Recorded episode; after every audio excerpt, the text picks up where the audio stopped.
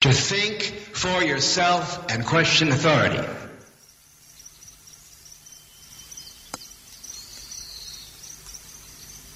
No i wreszcie las w radiu na fali, jeszcze dzisiaj transmitowany przez radio, pa, radio Paranormalium. Hiperprzestrzeń oczywiście człowieku, także witam Cię w hiperprzestrzeni, ja to jak zwykle zbiegu troszeczkę. O, kilka obowiązków jak to w życiu. No ale jestem, czyli kolejna hiperprzestrzeń przed nami człowieku. Co ja mam dzisiaj w ogóle w tej hiperprzestrzeni? No jak zwykle kilka refleksji. Ale zanim oczywiście wyrzucę te wszystkie refleksje, to przypominam Ci, że oprócz tego, że słuchasz radia na fali, ja mam na imię Tomek. To się nazywa oczywiście hiperprzestrzeń. I możesz zadzwonić radionafali.com, taki jest adres na Skype'ie. Także jakby co, człowieku, się możesz odzywać. Do mnie tu na żywca, jest sobotni wieczór. Nadaję tu prosto z południowego Londynu do Ciebie, w takich pięknych, miłych okolicznościach przyrody i niepowtarzalnych oczywiście. Jak mawiał bohater pewnego polskiego filmu, zawsze było niepowtarzalnie. W okolicznościach przyrody. Pozdrawiam wszystkich mecenasów Radia na Fali. Peace and love. Pozdrawiam serdecznie dziękuję bardzo za wspieranie radyjka. Szczególnie, szczególnie w tych ciężkich chwilach, gdzie właściwie okazało się, że każdy z nas ma masę rzeczy na głowie i ciężko jest prowadzić wszystkie rzeczy naraz z taką, e, że tak powiem, e, lekkością i zwinnością i coś się ostatnio tam przesunie i tak dalej, i tak dalej. Jakieś takie, wiesz, robocze historie, no ale to chyba normalne, bo taki moment w historii świata troszkę roboczy jest. Tak mi się wydaje, ja jak zwykle dzisiaj będę nawracał do tego roboczego tematu. Jest kilka takich ciekawych opowieści, że uhuhu. Jest i kilka innych dodatkowych wątków. No i oczywiście słuchacze, jakby co, jeszcze oprócz tego jest Radio Dreamtime, także, które retransmituje e, hiperprzestrzeń, że przy okazji przypominam. I tam są też archiwa, oprócz Radia Paranormalium. E, Oczywiście oprócz tego, co jeszcze chciałem powiedzieć, no jest Facebook radiowy, ostatnio powoli się dobieram do tych wszystkich maili, dobieram się do Facebooka radiowego, zaczynam to powoli ogarniać, pojawiła się chwila czasu i w ogóle chyba takie ogarnięcie, że można wrócić do w miarę regularnego, rytualnego odpisywania na korespondencję. Wow! No właśnie. Także poczekaj jeszcze parę chwil i może się do ciebie, znaczy może, w sensie nie może, tylko się po prostu odezwę. E, Jeszcze rozładowuję wszystkie rzeczy, liczę na to, że katolickie święto, które teraz nadchodzi, spowoduje, że wszyscy troszkę znikną w jakichś pieleszach i czeluściach rodzinnych opowieści, zrobi się trosze, troszeczkę spokojniej. No i będę miał okazję wreszcie zająć się robieniem wszystkich porządków e, tak do końca. No tak próbuję jeszcze przyporządkować sobie ostatnio kilka spraw. Znaczy Przyporządkować, no dokładnie. Zrobić porządki i przyporządkować we właściwe miejsca. O właśnie. Ale ja może nie o takich porządkach będę dzisiaj, bo to w sumie chociaż, chociaż poniekąd, no poniekąd w sumie są to porządki, to co się dzieje na tej planecie, takie konkretne. Ja to się wbijam w ten temat jakiegoś czasu, pewnie jak słuchasz hiperprzestrzeni, zauważyłeś człowieku, no ale newsy są bardzo ciekawe i to, co się dzieje dookoła, to, co się w ogóle działo w historii tej planety, jest w ogóle bardzo intrygujące. I to, co się dzieje z nami, i to szczególnie to coś niewyjaśnione, to czego właściwie nigdy nie było żadnej specjalnej próby wyjaśnienia. Mamy dużo różnych ciekawych teologii związanych z naszą obecnością na tej planecie. Oczywiście jest taka jedna wielka grzmotliwa teologia pod tytułem e, uwierzyć w jakieś bzdury i codziennie chodzić, albo na przykład codziennie, jak codziennie. No, raz w tygodniu chodzić, odwiedzać jakieś e, indoktrynowane miejsca, w których koleś, który nie wygląda tak samo jak my, specjalnie ubiera się inaczej. I to naprawdę zawsze ubiera się inaczej, tylko po to, żeby pokazać, że on jest inny i on e, generalnie pilnuje naszego kontaktu z istotą wyższą. Nie wiem, czy widział kiedyś kosmitów, nie mam pojęcia, czy jakikolwiek koleś, który sprzedaje ten kit. o właśnie. No ale tych kitów jest troszeczkę więcej i te kity są wszystkie zamiatane pod dywan i to nieustannie. I to w ramach idei chyba budowania takiego nowego, lepszego człowieka. Część z nas uwierzyło, naprawdę. Część z nas zdecydowanie uwierzyło i to już lata temu i postanowiło zostać tym nowym, lepszym człowiekiem. A tak nawiązuje troszkę do takiego pomysłu, który się pojawił w Rosji w latach e, Rosji radzieckiej. Po rewolucji pojawił się taki pomysł, że ulepi się nowego rosyjskiego, radzieckiego człowieka, który będzie człowiekiem radzieckim właśnie. Chciałem powiedzieć jakimś wolnym albo coś tam, no ale właściwie chyba sprowadzało się do tego, że ulepi się człowieka radzieckiego, żeby był jeszcze bardziej radziecki. Naziści próbowali e, kleić człowieka, który będzie Germanem, aryjskim Germanem. Też próbowali lepić takiego człowieka. I koniec końców e, reklama zrobiła z nami chyba taką najpiękniejszą robotę, bo koniec końców właśnie to ona ulepiła ze znakomitej części większości nas nowego, lepszego człowieka, którego jednym aspektem życiowym jest zwiększanie swoich potencjalnych szans. Jakby całe życie składało się ze zwiększania swoich szans i w taki no, paranoiczny sposób. Właściwie nie są żadne szanse, jest to właściwie tylko i wyłącznie obcinanie sobie wszystkich możliwych szans, ale wiara i teologia do tego jest zawsze taka, że że to jest nowa szansa, że robiąc jakieś dziwne rzeczy przeskoczymy do troszkę mniej dziwnego życia. Właśnie taki ciekawy pomysł. Nie wiem, czy zauważyłeś, że są takie pomysły, że właśnie, że wystarczy zrobić jedną rzecz, znaczy jedną, tak troszkę po kwadracie mówię, że nieważne co robisz, chodzi tylko o skalę, że tam przez jakiś czas porobisz jedną rzecz, później przeskoczysz do drugiej, później coś tam, jak się będziesz bujać, bujać, bujać i że to, to jest dokładnie takim lepieniem nowego człowieka. Takiego nowego, lepszego, kapitalistycznego, tak jak był dawniej socjalistyczny człowiek, teraz będzie kapitalistyczny, teraz będzie konsumujący człowiek dokładnie, bo to chyba taka najbardziej poprawna nazwa. I efekt, końcu, efekt końcowy jest taki, że no, z, wielu z nas się zgodziło na to, żeby się ukleić na tą nową tradycję tego człowieka konsumenta, który spędza życie na szukaniu szans, nieustannym szukaniu szans. A to jest, myślę, związane bardzo mocno z liniowym myśleniem o swojej własnej przeszłości, przyszłości, teraźniejszości. Myślę, kiedy człowiek jest już tak ulepiony na nowo i nie daje mu się szansy złapania jego kosmicznego aspektu życia i takiego konkretnego aspektu życia pod tytułem urodziłeś się w niesamowity sposób, w ogóle pojawiasz się na planecie Ziemia.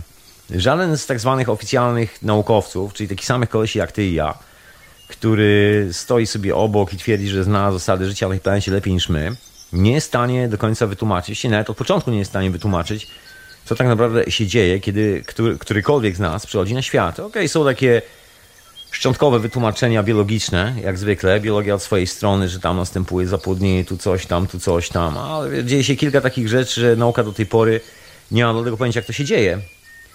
Chcesz dowodu? Dowód jest prosty. Jeżeli wiesz, jak coś zrobić, to po prostu to robisz. Jeżeli nie wiesz, jak to zrobić, nie, nie kojarzysz tych procesów, właściwie wszystko jest takim e, przypadkowym zbiegiem okoliczności, no to nie wiesz, jak to zrobić. Jeżeli wiesz, jak stworzyć człowieka, ale naprawdę jak, na czym polega właśnie nie tyle stworzyć człowieka, ile jeżeli znasz dzieło swojego stworzenia, czyli tego, jak się tu pojawiasz na tej planecie, to wiesz, jak dealować ze swoim organizmem, jak sobie radzić z chorobami, jak sobie radzić z tymi wszystkimi dziwnymi sytuacjami, które się wydarzają dookoła nas. No bo jeżeli jesteś aktem e, znaczy aktem, co ja mówię, twórcą aktu stworzenia, to co cię zatrzymuje, żeby wykorzystywać ten, tą wiedzę przez cały czas? No, problem polega na tym, że w rzeczywistości nie ma żadnej wiedzy. Z tego grupa szarlatanów, która jawi się jako obiecywacze lepszej przyszłości. Z reguły zawsze jest tak, że, że ja to zawsze się śmieję, bo z naukowcami jest, jest tak jak z wieloma wynalazcami i no taki wiesz, syndrom globalny. Zdarza mi się trafić na takich ludzi nie raz, nie dwa nie mówię, że od razu źli ludzie albo coś w tym stylu. Nie, nie, nic z tych rzeczy. Ale to jest właśnie takie wypranie mózgu. Przynajmniej według mnie. Takie naprawdę mocne wypranie mózgu, kiedy już człowiek przestaje być żywą istotą, a zaczyna być takim po prostu chancerem. I takim ekstremalnym chancerem. Chancer z języka angielskiego oznacza taką osobę, która nie posiada żadnych kontaktów normalnych, towarzyskich, osobistych, ludzkich, interpersonalnych, personalnych, jakichkolwiek, jakiegokolwiek kontaktu z drugą istotą, ponieważ Wszystkie opcje komunikacji ze światem zewnętrznym są podporządkowane jednemu celowi zrobić karierę. Po prostu ugryźć coś dla siebie z tego dużego tortu. No i to jest chyba taka, myślę, postawa patrzenia w ogóle na życie. Życie jest y, niczym innym jak takim wielkim tortem, z którego koniecznie trzeba wziąć największy możliwy nóż i, dopchać się do tego tortu i wykroić sobie największy kawałek. I to jeszcze taki, żeby się samemu nie dało zerzeć. Dosłownie, bo na tym polega, że przecież nikt tego nie zerze. No i zrobić to jeszcze w jakiś taki brutalny sposób, bo oczywiście do tortu jest paru innych ludzi. No i trzeba mieć taki syndrom chancera, człowieka, który stawia wszystko na budowanie sobie szansy, żeby zrobić karierkę. To jest dokładnie jak w przypadku bardzo wielu ludzi nauki, którzy chcieliby się szczycić tym, że są światłymi ludźmi, że robią coś, co ma sens dla cywilizacji, że naprawdę to w ogóle, to w ogóle ma jakąkolwiek logikę i że oni są mi do czegokolwiek potrzebni. W rzeczywistości jest to tak, że pojawia się ciekawe odkrycie, naukowiec od razu to patentuje, po czym no właśnie, po czym jest już patent i po czym nie ma już żadnej rozmowy. Po czym patent trafia szybciutko w ręce wojska i już w ogóle nie ma żadnej rozmowy. I był patent na piękne urządzenie, które mogło potencjalnie uratować ludziom życie, zdrowie, polepszyć wszystko na tej planecie, ale to się nigdy nie wydarzy, ponieważ w ostatecznym momencie, kiedy jest, jest dokładnie za 15-12, każdy z tych chancerów podejmuje taką specyficzną, egzotyczną decyzję, że w tym momencie, kiedy właściwie cały czas się łudził, że wiesz, on to robi dla ludzkości, nagle kiedy przychodzi ten moment, tu jest ludzkość, a tam z boku stoją kolesie z karabinami, którzy skurwesynami, którzy kupią od ciebie wszystko, żeby wybudować jeszcze większą broń, żeby jeszcze ludzi zostało więcej skrzywdzonych, żeby jeszcze mocniej zaorać całym światem. I co jest w tym momencie? Naukowiec tak staje i szybciutko biegnie do tych wszystkich cwaniaczków, którzy tam stoją z bronią, karabinami, dziwnymi interesami. Wiesz, tak e, poety, poetycko opisałem, że on biegnie do tych e, z wojska, z karabinami i tak dalej, ale to nie ogranicza się na wojsku. To są wszystkie kwestie związane z naszymi drobnymi wyborami na co dzień. To jest kwestia tego, jak traktujemy swoje życie. Tego, tak mi się wydaje, to jest moja opinia, tego, do którego stopnia chcemy wziąć odpowiedzialność za tworzenie własnego życia. Właśnie, bo ja mam na dzisiaj taki koncept, że życie nasze, oprócz tego, że jest naszymi decyzjami, jest związane w dużej mierze, jeśli odbywa się, jak to określić, tak żeby, żeby było w miarę zwiewnie i przejrzyście. Tworzymy środowisko. Jako żywa istota tworzy środowisko, ja tworzę środowisko, i w rzeczywistości interakcje między nami to nie są interakcje pomiędzy takim, wiesz, zatomizowanym tobą i zatomizowanym mną. Jeżeli kiedykolwiek chodziłeś po tej planecie, a pewnie już chodzisz troszeczkę, skoro słuchasz y, mnie w tym momencie, no to już wiesz, jak obsłużyć urządzenia zwane radiami komputerowymi. Na tej planecie to chyba trochę tu jesteś. W każdym razie jest to taka klasyczna historia podejmowania dziwnych decyzji, które wynikają z takiego chyba wewnętrznego zatomizowania, z takiego zostania człowiekiem nowej ery. Dosłownie, zostania człowiekiem ery kapitalizmu, ery zwiększania swoich szans, ery zwiększania swoich możliwości, ery, no nie wiem czego, nie wiem czego. Ja to właściwie nazywam chciwością i głupotą, bo to dokładnie tak się w języku polskim nazywa. Chciwość i głupota i pazerność czasami jak mi się wydaje. Dziwne parcie. Ale jak to się realizuje, bo z jednej strony mamy naukowców, a z drugiej strony mamy ludzi, widzisz, przyjrzyj się na to w skali globalnej. Zobacz, zobacz jak to jest skonstruowane z nauką. Że jest tyle instytutów badawczych, jest tylu ludzi, którzy z całym takim, wiesz, wielkim namaszczeniem wkładają tu białe kitle, studiują parę lat, robią te wszystkie dziwne rzeczy, żeby, no właśnie, żeby co, jest jakaś idea za tym? Nie wiem, czy jest jakaś idea. Tak samo jak lekarze. Spójrz na ludzi, którzy mienią się lekarzami. Zakładają te białe kitle, maszerują te lata w jednym i drugim miejscu, koniec końców mija trochę czasu, czytasz newsy w gazecie pod tytułem Ach, ten wstrzykiwał pawulon, ten stwierdził, że kanabis nie jest potrzebny do leczenia raka, bo lepiej zarabia na chemioterapii. Tamten stwierdził, że w ogóle najlepiej tu pacjenta po prostu już od razu uśmiercić, jeszcze przepisać sobie na niego jego polisę na życie. Jak się okazało, wow, mam lekarzy. Ha, ciekawe, ciekawe lekarstwa sprzedają ci lekarze. Bardzo ciekawe historie. No i z drugiej strony, właściwie taka sytuacja jest, y, wiesz, u człowieka, który, który przychodzi do tej apteki. Nie jest tylko kwestia lekarza, naukowca, ani wynalazcy, to jest kwestia każdego z nas. To jest to budowanie sobie swojego własnego środowiska. Jest taka zabawna, moim zdaniem, y, historia związana z dorastaniem na tej planecie, że wielu z nas, pomimo, że wiesz, chce się mieć czasami światłymi ludźmi, cokolwiek by nie mówić i są sympatycznymi, inteligentnymi wiesz, ludźmi, no na pewno można im odmówić jednej rzeczy, światłości w jakikolwiek sposób, jakąkolwiek metodą. Bo jak można sobie montować toksyczne środowisko, w którym y, sobie funkcjonujesz? To jest właśnie taka patologia klasyczna. I taka uhuhu, bo to znaczy, że nie myślisz o sobie w kategorii kogoś, kto no jest, y, jest tym kimś, tym czymś, co stwarza warunki dookoła. W tym momencie wierzysz w to, że twoje interakcje z drugim człowiekiem bierze się dokładnie z tego drugiego człowieka, tylko i wyłącznie. By odcedasz wszystko, to, to już nie jest ważne, nie jest taki, że jest świat dookoła, że rosną wiesz, drzewa, niebo jest nad niebo, chmurka przeleci, słońce wstaje i zachodzi. Nie, nie, nie. To środowisko już nie istnieje. W tym momencie jest tylko jakaś istota i ty mający deal z tą istotą, albo mająca deal z tą istotą. To jest takie klasyczne zachowanie, nie zwracanie uwagi na żadne środowisko. To jest ten numer, który występuje przy aktualnych zakupach świątecznych. Przecież kto dzisiaj w tej znakomitej rzeszy klientów wszystkich supermarketów, sklepów, kupowania sobie prezentów, napojów gazowanych do lodówki na te święta, kto w tym momencie z tej całej rzeszy tak zwanych oświeconych mniej lub bardziej właściwie realizuje to swoje oświecenie. Naprawdę, uwierz mi, widziałem już oświeconych ludzi, co roku widuję tak zwanych oświeconych ludzi, którzy zdają sobie sprawę z tego, z czego świat jest zbudowany i wyobraź sobie, obchodzą katolickie święta, jeszcze namawiają innych do obchodzenia tych katolickich świąt.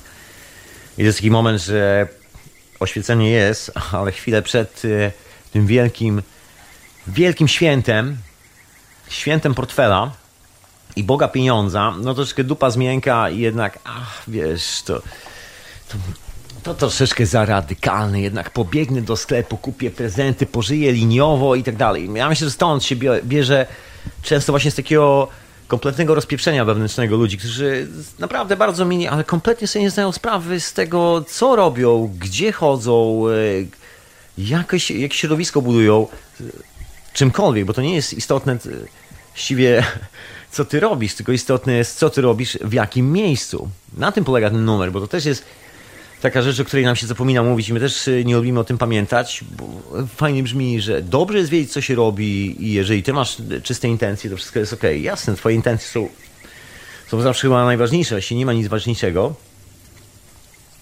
ale z drugiej strony intencja też nie jest atomizowaną jednostką chorobową, istniejącą w odłączeniu i oddzieleniu od ciebie. Intencja jest zestawem wszystkich rzeczy, które robi, żeby stworzyć sobie otoczenie, środowisko dookoła siebie. I to środowisko uzupełnia środowisko innej postaci. Jeżeli zrobisz fajnie środowisko dookoła siebie, rozdajesz karmę dla ptaków w swoim ogrodzie, no to, to ty powiększasz swoje środowisko, to ty rozmawiasz z kimś za pomocą tego niewidocznego otoczenia, które robisz dookoła siebie. Bo przecież jeżeli karmisz ptaki fizycznie, nie stoisz, nie karmisz ich, ich z ręki. No, są tacy, którzy tak robią, ale generalnie rozsypujesz te wiórki gdzieś tam po ogrodzie albo gdzieś tam ptaki sobie przelatują i sobie zjadają te wiórki, a ty widzisz je z okna, żeby tam nie wchodzić w nie, nie straszyć się i tak dalej. To jest, to jest ta interakcja. Ty stworzyłeś pewną część interakcji i właśnie interakcji stworzyłeś kawałek świata. Stworzyłeś otoczenie i w twoim otoczeniu zrobiło się miejsce na ptaka. Indianie mają piękne podejście do kwestii szacunku siebie nawzajem okazanie komuś szacunku, nie tyle okazanie, ile zrobienie dla kogoś miejsca, bo to nie jest e, właśnie, bo z tym szacunkiem to jest tak, że to jest tylko nasza cywilizacja. U nas szacunek jest czymś takim, na co trzeba sobie zasłużyć i tak dalej, bo się nie szanujemy od e, zarania dziejów. Się od kiedy mamy tą dziwną, toksyczną cywilizację, nie ma pojęcia szacunku. Szacunek jest czymś w rodzaju zapłaty, jest czymś w rodzaju dealu, przynajmniej u znakomitej części z nas. No, trzeba sobie zasłużyć na szacunek, trzeba sobie zasłużyć na coś tam, na coś tam. Ja tak jestem, że tak powiem, na mocnej kontrze z takim pomysłem, że trzeba sobie na cokolwiek zasłużyć, szczególnie jeżeli jest się żywą istotą na tej planecie, to tak ciężko sobie zasługiwać na to. Bo... No nie wiem, gdzie to jest miejsce na zasługiwanie na to. Wszyscy się tu rodzimy, wszyscy podróżujemy na tym statku kosmicznym i część z nas nawet się kilku rzeczy jest tu w stanie nauczyć. No, część jak zwykle niczego. No ale wiesz, gdzie to jest zasługiwanie? Znaczy na co? Kto to kogo, kogo będzie oceniał i wyceniał? Oczywiście słyszałem o tym, że świat jest potwornie zadłużony, że bańka finansowa sięga, sięga jakichś astronomicznych sum. I to jest taki dowcip, e, który gdzieś tam się pojawiał w jakichś mediach społecznościowych, jest zdjęć Układu Słonecznego i taka strzałka na Ziemię i zadłużenie per capita. Gdzie jest ta Ziemia zadłużona? U kogo jest zadłużona Ziemia? Ziemia się zadłużyła u jednego z obywateli, którzy są e, częścią tej ekipy, która na tym statku kosmicznym podróżuje. To troszeczkę jakbyśmy wszyscy zaczęli grać na świecie w Monopoly, bo tak to wygląda. Wszyscy zaczęli grać w Monopoly. Oczywiście mamy swoje fajne odruchy w tej grze Monopoly. Znaczy wiesz, jesteśmy mniej sympatycznymi ludźmi, ale w trakcie grania w tą grę zaczynamy się zmieniać. Zaczyna coś w nas e, się pojawiać takiego, co powoduje, no, empatia znika. Ja sobie nie żartuję wcale z tej gry w Monopoly. Słuchaj, były badania naukowe robione, poważnie ci powiem. Były badania naukowe robione parę lat temu na grupie ludzi, która grała w Monopoly. Stwierdzono, że zbadano, jak, jak zachowuje się w ogóle człowiek w takiej sytuacji poddany takiej permanentnej grze. Wszystko zależy w cudzysłowie od losu. No nie od losu, zależy od dosłownie chciwości ludzi, z którymi dzieli swoją przestrzeń. To jest przestrzeń, którą robi, to jest już moje dopowiedzenie, tam akurat w tym eksperymencie nie opisu. Przestrzeń, którą robi jest wypełniona konkretnymi emocjami i te emocje tworzą właśnie środowisko. Jeżeli te środowiska się spotkają, no to wiadomo, że jest to miejsce dla tylko i wyłącznie dwóch samobójców, dwóch świrów i dwóch debili i wariatów, którzy się zaraz pozabijają i jeżeli jesteś normalnym człowiekiem, to zakładasz buty na nogi, jeżeli masz czas i wychodzisz, a jeżeli nie masz czasu, to wychodzisz na bosaka i nigdy już tam nie wracasz. To jest taki standardowy, przynajmniej moim zdaniem, model zachowania. Natomiast jeżeli się zostanie w tym środowisku, które jest toksyczne, bardzo ciekawy eksperyment pokazuje, jak młodzi ludzie się zachowują. Studenci, dosłownie wzięto studentów. I początek gry jest jeszcze taki spokojny, delikatny. Wszyscy się szanują, lubią, wiesz, miłe komentarze. I zaczyna się moment, kiedy ktoś zaczyna mieć przewagę. Wiadomo, że gra w Monopoly jest tak wymyślona, że jest to monopolistyczna gra. Chodzi o to, żeby zmonopolizować całą grę. Także jeżeli nie kupiłeś e, wodociągów, e, hoteli i innych takich rzeczy, to losujesz kartę, idziesz do więzienia i nagle się okazuje, że gdziekolwiek nie staniesz, to no właśnie, Luksemburg, płacisz cztery razy więcej, a tam ktoś postawił cztery domki i dwa hotele, no i właściwie cokolwiek zrobisz, jest już po tobie, możesz tylko się wycofać z gry. O ile z gry można się wycofać i powiedzieć, a dobra, to przegrałem i wychodzę, to, ile, to no, z życia tak ciężko się wycofać od tej strony. No I teraz jest pytanie, skąd się w ogóle bierze taka gra, bo wiadomo, że z życia, z życia wycofując się rakiem z takich sytuacji, no nie jest miło, nie jest przyjemnie, bo wiadomo, że wielu ludzi traktuje tę grę tak serio, że w tym momencie są w stanie wyciągnąć pistolet, zrobić jakieś niesamowite gówno dookoła siebie, dookoła innych ludzi, po to tylko, żeby dalej móc grać tą grę, móc dalej tymi banknocikami tam, wiesz, w tej grze Monopoly. Chociaż wszyscy doskonale wiedzą, że ani korporacje już nie zbudują, bo wszystkie są już od 100 lat zbudowane, ani, ani nic nowego, że tak powiem, od tej strony komercyjnej, takiej, wiesz, kapitalistycznej na rynek nie wrzucą, bo rynek jest cały kontrolowalny, a szczególnie w krajach kapitalistycznych, tak zwanych, tak zwanych wolnego rynku i to od początku do końca. Wszyscy wiedzą, że jeżeli będą próbowali przemycić, e, tak przemycić, delikatnie mówię, powiedzieć jakąś normalną treść w mediach masowego rażenia, które zbudowały środowisko teoretycznie do komunikacji, to się okaże, że tam nie ma takiego środowiska do komunikacji. Tam jest środowisko do kapitalizacji, a nie komunikacji. To też się okaże, że no, nie ma tam miejsca. Absolutnie. No i to jest moim zdaniem zaleta środowiska, które się buduje. To nie jest tak, że ty, jedna zatomizowana jednostka plus druga zatomizowana jednostka, tworzysz szczerą sytuację. Nie, nie, środowisko e, budowane przez ciebie i to środowisko budowane praktycznie przez całe życie, a nie tylko przez te pięć, e, pierwsze 5 minut, kiedy kogoś spotykasz. Te 5 minut też, ale głównie te 5 minut plus cała reszta twojego życia. I to jest coś, co kształtuje nasze otoczenie. Całe środowisko, całe to otoczenie. Wyobraź sobie siebie i dookoła się taką wielką bańkę, niewidoczną bańkę, która stwarza te wszystkie cudowne warunki, które ty masz w głowie. I teraz, jeżeli ty masz taką bańkę, ktoś ma taką bańkę, te bańki się spotkają, to w wyniku interakcji tych wszystkich, wiesz, energii eterycznych, jak to niektórzy dawniej nazywano, nazywali 100 lat temu albo 200 lat temu, tego magnetyzmu, tak to też nazywano 200-300 lat temu nawet, no to wtedy koncepty się spotkają i wtedy powstaje, no właśnie, ta interakcja między jednym a drugim. Przy czym każdy jest oczywiście dalej sobą. To nie jest kwestia tego, że ktoś się zmienia, ktoś się musi układać, dopasowywać i, i zginać karku albo robić nie wiadomo co. Po prostu każdy dalej jest sobą. Wiadomo, że od, od interakcji, od współpracy jest środowisko, które tworzymy. Współpracujemy ze sobą na stole robiąc jakieś wspólnie, wiesz, rzeczy. Jeżeli gotujesz z kimś, to współpracujesz na stole w kuchni i na tym stole odbywa się ta kolaboracja, nie w twojej głowie, ani nie w mojej. Jeżeli ze mną gotujesz, to ja ciebie nie mam w swojej głowie, nie mam ciebie w swojej śledzionie, w wątrobie i nerkach.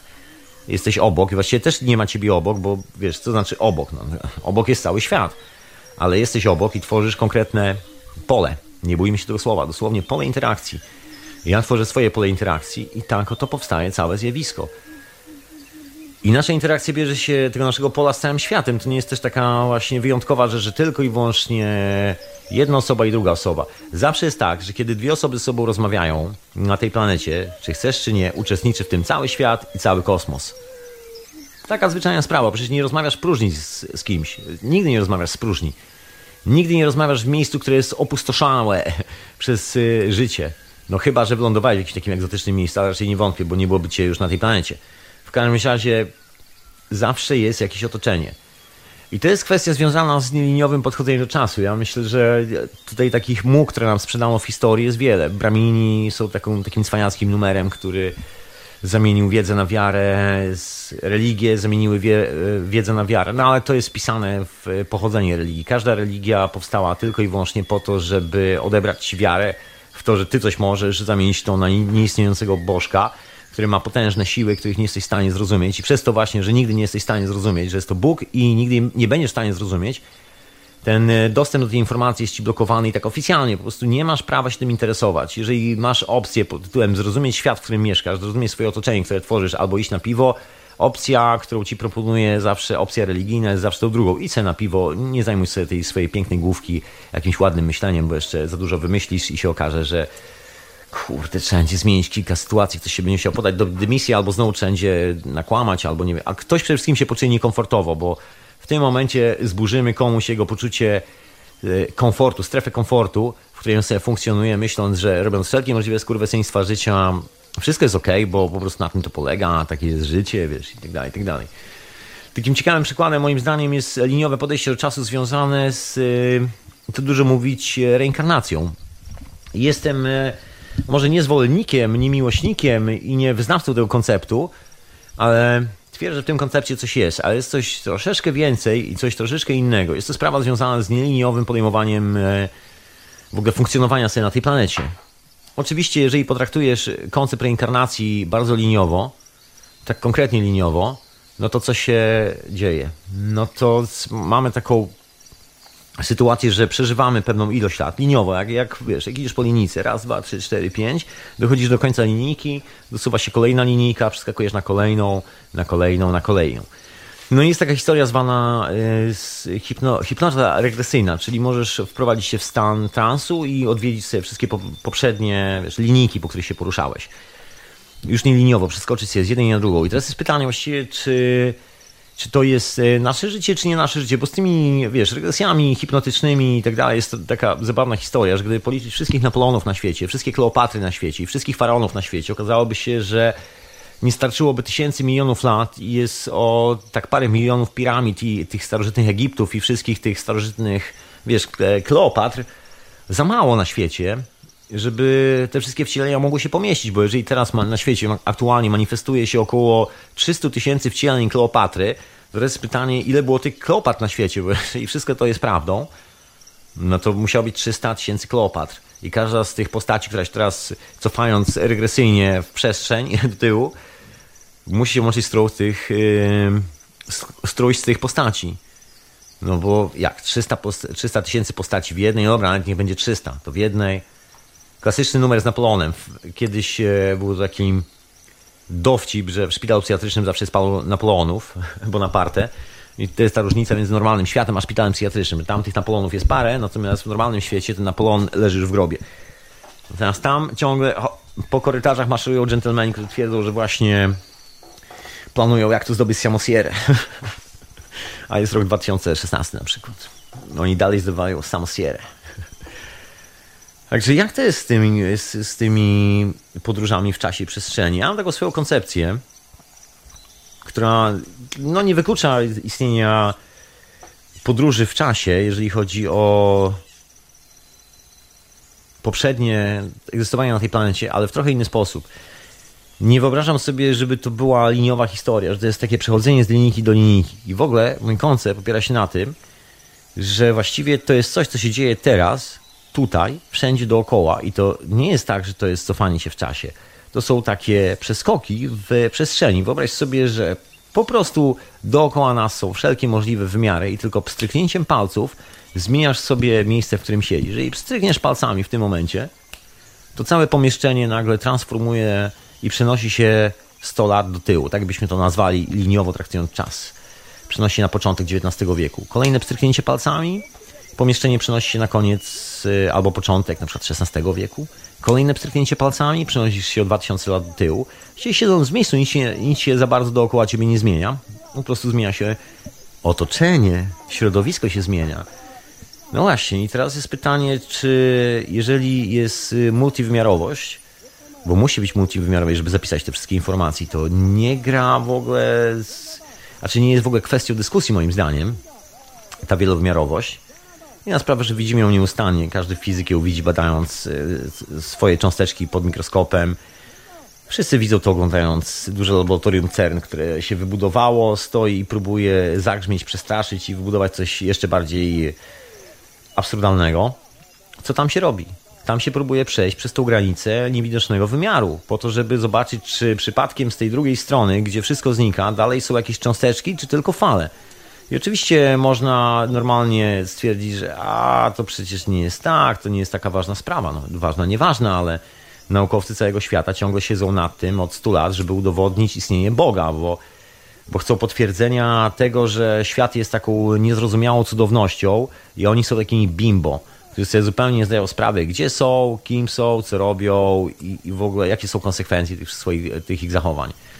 Absolutnie. Oni po prostu chcą mieć ten swój biały kitel, chcą mieć granta, chcą mieć ten lunch o ustalonej porze, jak takie krówki w stanie albo takie świnki w stanie, żeby, żeby być fajnie w boksie zamkniętym, mieć te łóweczki w klapie i sobie tam robić te wszystkie badania i odkrywać naturę świata, ale tak, żeby jej nigdy nie odkryć, żeby znaleźć jakąś boską cząsteczkę, która nic nie wyjaśnia, poza tym, że oznacza, że jest więcej wymiarów. Ja myślę czasami, że wystarczy się walnąć w głowę tak dosyć zdrowo, żeby odkryć, że jest więcej wymiarów. nie trzeba nic specjalnego, nie trzeba wcale wysłać pół świata w powietrze. I te przejścia do innych wymiarów są takie mocno widoczne każdego dnia. I właściwie my jesteśmy niczym innym jak przejście między wymiarami. Jest sen. Piękna kraina. No ale ciężko zbadać tą krainę, ponieważ jest liniowa, nie można sobie zapisać przebiegu eksperymentu w taki konkretny sposób. Poza tym jeszcze trzeba było się zmierzyć e, samym ze sobą i to nie jest tylko kwestia snu, to jest kwestia w ogóle odwiedzenia swojego wizyjnego świata i skonfrontowania się z całym bogactwem wielowymiarowości, w której funkcjonujemy. Dlatego, że problem powstaje wtedy, że no wiesz, ta wielowymiarowość nie jest liniowa. I nie jest to tak, że cofamy się po jakiejś linijce do tyłu i do przodu. I ta historia z reinkarnacją wygląda tak, że nikt z nas właściwie nie ulega reinkarnacji, nie podlega takiej wiesz, nieustannej podróży. My po prostu tu jesteśmy. Jest suma środowisk, które każdy z nas wyprodukował. Albo jakoś tak. Po prostu stworzyliśmy kawałek rzeczywistości. I to jest taki przyczółek energetyczny, do którego może wpaść każdy z dowolnego miejsca w kosmosie. I sobie tam przez chwilę pobyć. I my niekoniecznie musimy być świadomi tego, że ktoś właśnie w tym momencie nas odwiedza. Kto słyszał opowieści o duchach? Uuu. No właśnie, może nie każdy wie, ale wiesz, duchy bywają, duchy bywają. Czasami się uda zobaczyć coś, co jest kompletnie niewytłumaczalne od strony naukowej. No i szczęśliwie dla mnie wcale to nie oznacza, że nie istnieje. Dla nauki jest troszkę tak, takiej oficjalnej, że jeżeli nie da się tego zmierzyć, zważyć, to znaczy, że oficjalnie zjawisko nie istnieje. No troszkę tak jak z eterem. Zawsze się śmieję z tego eteru, bo wiesz, eter nie istnieje, każdy naukowiec ci powie, że to fantasmagoria jakiś sprzed 100 lat, że jesteś głupkiem. Po prostu jesteś głupkiem i zrównać się wręcz e, z bandą ludzi wierzących w płaską ziemię, zrobić z ciebie człowieka, który w ogóle już szuka czterech nosorożców, na których stoi ta płaska ziemia. No ale kiedy przyjdzie to do czego, to ten naukowiec nie będzie miał nigdy problemu, żeby być takim, e, no jak się mówi, specjalistą biegłym sądowym, który akurat z racji tego, że, że akurat tak się złożyło, był w okolicy, szybko się pojawi w tym sądzie i zaświadczy, że tak, tak, nadawałeś nielegalnie swój sygnał radiowy na falach eteru. Oczywiście, kiedy wyjdzie z tego budynku sądowego, przejdzie się do budynku uniwersyteckiego, tam już fale eteru nie istnieją. I to jest dokładnie z tym, jak podejmujemy środowisko, jak podejmujemy naszą przestrzeń i nasz czas, tak mi się wydaje.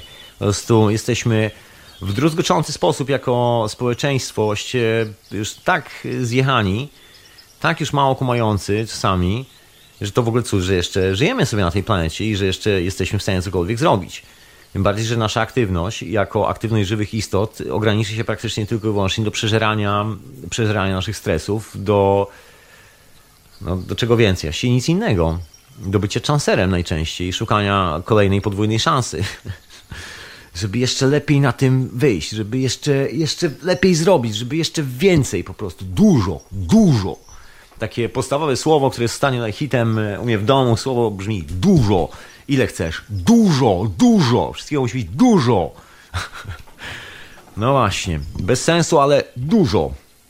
I to jest to poszukiwanie nie wiadomo czego.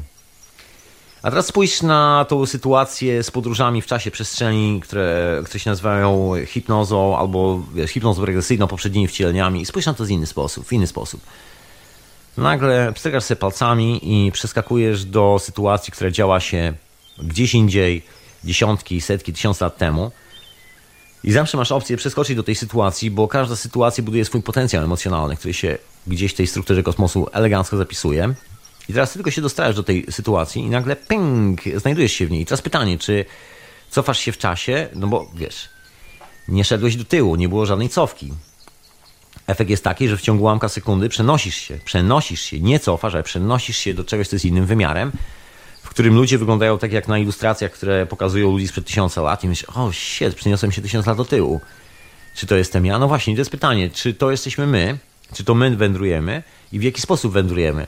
Może do pewnego stopnia część naszej osobowości, ta werbalna część osobowości nie jest niczym innym jak takim, no co dużo mówić, parszywym attachmentem, który jest związany z, z tą całą teologią, którą sobie wymyśliliśmy i nie jest to nasza rzeczywista natura i to jest troszeczkę tak, że mamy y, taką wymyśloną osobowość, żyjemy w wymyślonej osobowości, w wymyślonym y, świecie, wymyślonej cywilizacji, y, wymyślonych wartości, wymyślonych zachowań, i wymyślonej powagi tego wszystkiego. Bo to wszystko oczywiście jest dramatycznie serio, słuchaj. No naprawdę dramatycznie serio. Nie ma w tym zabawy, nie ma w tym za bardzo radości. Jest z reguły zawsze zauważasz tam misję, przesłanie, wiesz, słuchaj.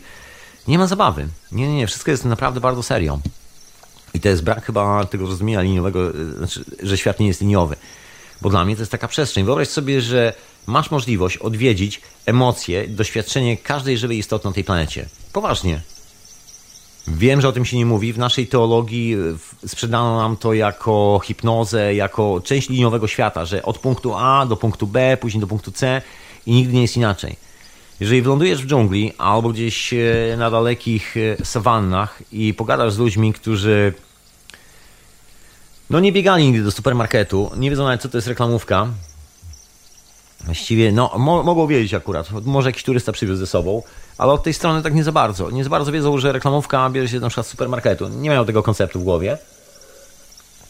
Nie mają tego pomysłu, że wracając z jednego miejsca do miejsca, w którym spędzają większą część swojego życia, koniecznie muszą odwiedzić takie miejsce, w którym rozdaje się im reklamówki i muszą coś wziąć ze sobą, że nie mogą wrócić normalnie, że muszą zawsze coś ze sobą mieć. Dużo, dużo. Teraz nadchodzi czas, gdzie znakomita część słuchaczy chociażby hiperprzestrzeni i nie tylko, która bardzo sympatycznie odbiera te historie, które ja tu opowiadam, otworzy lodówkę, a w lodówce będzie dużo Coca-Coli, dużo. A tydzień później się zastanowi, jak to jest, że takie skurwesyństwo w strefie gaz, że ludziom się w głowę strzela, że do dzieci się strzela, do kobiet w ciąży, tylko po to, żeby tam fabrykę Coca-Coli postawić. O właśnie, dokładnie, bo jeżeli sprawdzisz, to właśnie chodzi o fabrykę Coca-Coli w strefie gazy. Tam są y, części tej instalacji, które produkują, wiesz, kapselki do butelek, butelki i kilka innych rzeczy. Tak, tak, tak, tak. Wszyscy jesteśmy kapo w tym obozie koncentracyjnym, który tworzymy. Tak długo, jak oczywiście chcemy być tym kapo. No i wracając do tej y, historii z podróżowaniem w czasie i przestrzeni, może zwyczajnie dostajesz możliwość, tak samo jak ja, każdy z nas ma tą możliwość, żeby spojrzeć na świat innymi oczami, niekoniecznie tylko i wyłącznie swoimi. To, że patrzymy na świat swoimi oczami, jest teologią, jest konceptem, który jest nam sprzedawany w tej cywilizacji. I się mówi, że nie możesz y, odebrać rzeczywistości w inny sposób, jak tylko wiesz, spojrzeć na to samemu i tak dalej. Tak takie atomizowanie. A może kiedy zbierzesz swoje środowisko, to, które tworzysz dookoła, zbierzesz środowisko, które tworzy drugi człowiek dookoła, trzeci człowiek, to będziesz miał tą cudowną możliwość spojrzeć na rzeczywistość już nie swoimi oczami, które są czasami no, mocno delikatnie mówiąc zamglone. Jeżeli jeszcze nie jesteś ślepy, to jest bardzo dobrze i dzięki temu możesz odłożyć te swoje oczy, ściągnąć je z głowy, położyć na szafce i przyjrzeć się oczami tych innych ludzi z troszeczkę innego dystansu, oczami tego środowiska, które wszyscy w tym momencie budujemy. Informacja nigdy nie jest jednostkowa. Informacja pochodzi z nas od wewnątrz. To, to wejście jest przez podłogę, jak to się mówi, ale wejście przez podłogę jest przez środowisko. To jest troszkę tak, jakbyśmy się manifestowali jako taka chmura pył dookoła i nagle ta chmura pyłu ping, stwarza kulkę i w środku kulki nagle ping, pojawia się człowiek. Tak, wchodzimy w ogóle od dziwnej strony do siebie. No i jest to moim zdaniem naturalne, nie jest nic specjalnego, ale wracając do tych e, dzikich ludzi, jak to się ich tu nazywa, tam nie ma czegoś takiego, że wiesz, to jest tylko i wyłącznie dedykowane, że to jesteś ty, zatomizowana jednostka, postać i tak naprawdę cofając się w czasie, widzisz swoje poprzednie wcielenia i tak dalej. Nie za bardzo, tam jest inny koncept. Widzisz wcielenia wszystkich ludzi, którzy żyli na planecie, wszystkich żywych istot. Jeżeli jesteś odpowiednio ok z całym światem i nie ma w tobie nienawiści, nie ma w tobie wielu innych rzeczy, nie ma w tobie tej autodestrukcji, to automatycznie jest taka możliwość, że możesz się udać na wycieczkę cudzymi oczami. Że zwierzaki, które mieszkają w okolicy, mogą cię wziąć na wycieczkę, że ludzie, którzy tu się pojawili, nie wiem, tysiące lat temu i zostawili potężne rzeczy ze sobą, mogą cię wziąć na wycieczkę i pokazać ci trochę tych rzeczy, które tu zostawili, żebyś później mógł z nich skorzystać. To nie jest liniowa historia. I teraz jest pytanie, czy, czy ja jestem tym człowiekiem, czy ja jestem tym zwierzątkiem? Nie, absolutnie. Jestem tylko i wyłącznie gościem, który, który został wpuszczony, może powiedzieć, do cudzej głowy, tylko dlatego, że jestem fajnym kolesiem. Dostałem taki bilet. Hej, hej, Tomek, wpadnij i zobaczysz świat moimi oczami. To może zmienić Twoją perspektywę na życie. Zobaczysz, że pewne sprawy wyglądały troszeczkę inaczej. Nabierzesz empatii do innej istoty, bo cała tajemnica chyba z tym związana opiera się właśnie na tym zdrowiu psychicznym, które się zasadza na empatii. Na tym, że dealujesz, wiesz, z miłymi ludźmi, że tworzysz miłe środowisko, że bierzesz odpowiedzialność na siebie, nie tylko teoretycznie, nie tylko na zasadzie, wiesz, wziąć młotek i ten gwóźdź w ścianę po prostu na siłę wbić, tylko tylko zrobić to bez siły. Stworzyć środowisko, w którym ten gwóźdź wcale nie będzie nikomu potrzebny i się okaże, że wszystko jest ok. Zupełnie inna historia. Właśnie, bo tu ciekawa historia z tą reinkarnacją. Tak e, ludzie, no nie tylko ludzie, ja też e, gdzieś tam się przyglądam temu tematowi i tam zawsze jest tak liniowo. Ale jak słuchasz tych wszystkich opowieści i samemu czasami masz różne sny, różne swoje historie, przynajmniej moje spostrzeżenie w stosunku do moich doświadczeń brzmi jednoznacznie. Reinkarnacja jest czymś zupełnie innym niż nam się do tej pory wydawało. I to tak dosłownie. Jest zupełnie czymś innym. Jest innym procesem i opiera się na wędrowaniu poprzez te stany emocjonalne, które zostały wytworzone przez wszelkie możliwe istoty na tej planecie. W każdym razie to nie jest tak dosłownie, że ty jesteś wiewiórką, ty jesteś tym rycerzem, ty jesteś kolejną tysięczną Kleopatrą, ty jesteś nie wiadomo kim Napoleonem, który jest 20 w tym tygodniu w tym gabinecie. Nie, nie. Ale masz opcję odwiedzenia takich umysłów, które zamanifestowały się jak Napoleon, czy jakaś tam Kleopatra, czy ktokolwiek inny. Albo też, to też jest bardzo częstą sytuacją, podejrzewam. Oczywiście nie wiem na tego na 100%, bo jest to moje absolutnie radosne gdybanie, że jest też pewien współczynnik tego środowiska, które ty robisz dookoła, ja robię. I często nie są to wcale podróże ani do przeszłości, ani do przyszłości, ani do innego wymiaru, gdziekolwiek by to, jakkolwiek by tego nie nazwać. Są to, są to wycieczki do świata, który się dzieje tu i teraz. Tylko, że są to sprawy, których nie możesz sobie, albo ja sobie nie mogę opowiedzieć wprost, z jednej prostej przyczyny, gdyż godzą w mój werbalny ogląd świata i w tą całą bzdurę, którą sobie powymyślałem, i są to rzeczy, które są po prostu taką prawdziwą naturą mojego istnienia. I jak na swoją ironię, ta prawdziwa natura stoi bardzo często w sprzeczności z życiem, które się prowadzi na tej planecie. Aż dwie postacie Jedna jest żywą istotą, która mieszka na planecie, a druga jest istotą, która myśli, że pozbiera pieniądze do portfela, że zrobi karierę, że będzie coś tam, coś tam, coś tam, że będzie robiła deal z kimś. Nie, że będzie budowała środowisko i będzie budowała właściwie te interakcje pomiędzy środowiskami, też nie w taki jednostkowy sposób, że wiesz, ty coś robisz i cały świat ma w to wskoczyć, bo ty masz masę producentów, specjalistów, którzy będą cię teraz promować. Nie, nie, nic z tych rzeczy. W każdym razie chodzi o tą przestrzeń, która się tworzy spontanicznie z, z tych wszystkich uczynków, które robimy. I ta przestrzeń jest właśnie tym miejscem, które można wpaść, odwiedzić i sobie zobaczyć, jak ktoś sobie funkcjonuje. z jednej strony zdarza się taka sytuacja, że widzimy ducha. Ja widziałem ducha. Mam na to świadków. Znaczy, nawet nie muszę mieć na to świadków, po prostu byłem jedną z czterech osób, które to widziały i tyle. I było to w środku białego dnia i nie ma tu żadnych złudzeń co do tej sytuacji. Absolutnie żadnych złudzeń. Wszystko się wydarzyło tak, jak miało się wydarzyć. Wszystko było dokładnie tak, jak było. I nikt nie miał omamów słuchowych ani omamów dźwiękowych. Wszyscy widzieli ducha. Jest, jest pytanie. Z mojej perspektywy można powiedzieć, że widziałem ducha. A z perspektywy siebie w innym momencie, a może ja po prostu odwiedziłem inne miejsce. Tylko tak przez chwilę się tam pokazałem, ujawniłem i ktoś mnie zauważył, ktoś mnie dostrzegł przez moment i przeraziłem go śmiertelnie. A ja tak naprawdę wskoczyłem sobie do środowiska, które ten człowiek stworzył, do jego głowy i poczułem jego emocje. Nie, nie, nie mówię o mind control. Mind control, jeżeli się zastanawiasz nad tym mind control, to ja też się nad tym zastanawiałem swego czasu. i mam na to swoją własną opinię. Uważam, że jest to bullshit. W 99,9% jest to kłamstwo wymyślane przez ludzi, którzy są niepoukładani emocjonalnie ze sobą. I wszystkich ludzi, których spotkałem osobiście, którzy mi mówili o tym, że ktoś im wkłada myśli do głowy, wszystkich tych ludzi uważam za ludzi niestabilnych emocjonalnie, wręcz uważam bardzo mocno skrzywdzonych przez życie i chorych po prostu chorych na milion fobii, nie potrafiących spędzić ze mną normalnie, w normalny sposób czasu, ludzi przede wszystkim skonfliktowanych nieprzeciętnie ze sobą, nie potrafiących spędzić ze sobą nawet minuty, żeby się samemu nie obkopać po kostkach. Także jeżeli o mnie chodzi, nigdy w życiu, a spotkałem kilku ludzi, którzy twierdzili, że wiesz, mind control ktoś im wkłada do głowy i powiem ci, że jedyne co ktoś im może włożyć do głowy to oni sami i jak na ironię, może jest to bardzo nieeleganckie, ale muszę to powiedzieć, bo jest to prawda i wcale nie będę tego ukrywał. Ludzie są niezłymi skurwesynami od tej strony. Naprawdę, stary, obrócisz się, dostaniesz kosą w plecy. Naprawdę, nie, nie będę ci czarował. Jeżeli będzie leżał twój portfel na stole, a ty znikniesz na 5 sekund, twojego portfela nie będzie. I na końcu się dowiesz, że to, to, to no i tyle. Taka rozmowa. Coś w tym stylu. I to wcale nie chodzi o ani mind control, tylko chodzi o taki syndrom, wiesz, królewny Śnieżki, która jest księżniczką, albo takiego księcia z bańki, który zawsze był księciem. I teraz jest moment, gdzie świat ma go w dupie, bo on zainwestował wszystko w ten materialny świat, całe swoje życie. No i, no i nie ma ko, komu zrobić mu kanapek, nie ma komu go pogłaskać po głowie. On jest teraz taki smutny i potrzebuje, żeby ktoś potwierdził jego fakt egzystencji na tej planecie. Bo przecież jak ty nie potwierdzisz, ja nie potwierdzę, to taki koleś nagle traci sens swojego życia, bo komu on może sprzedać całe gówno, w którym funkcjonuje.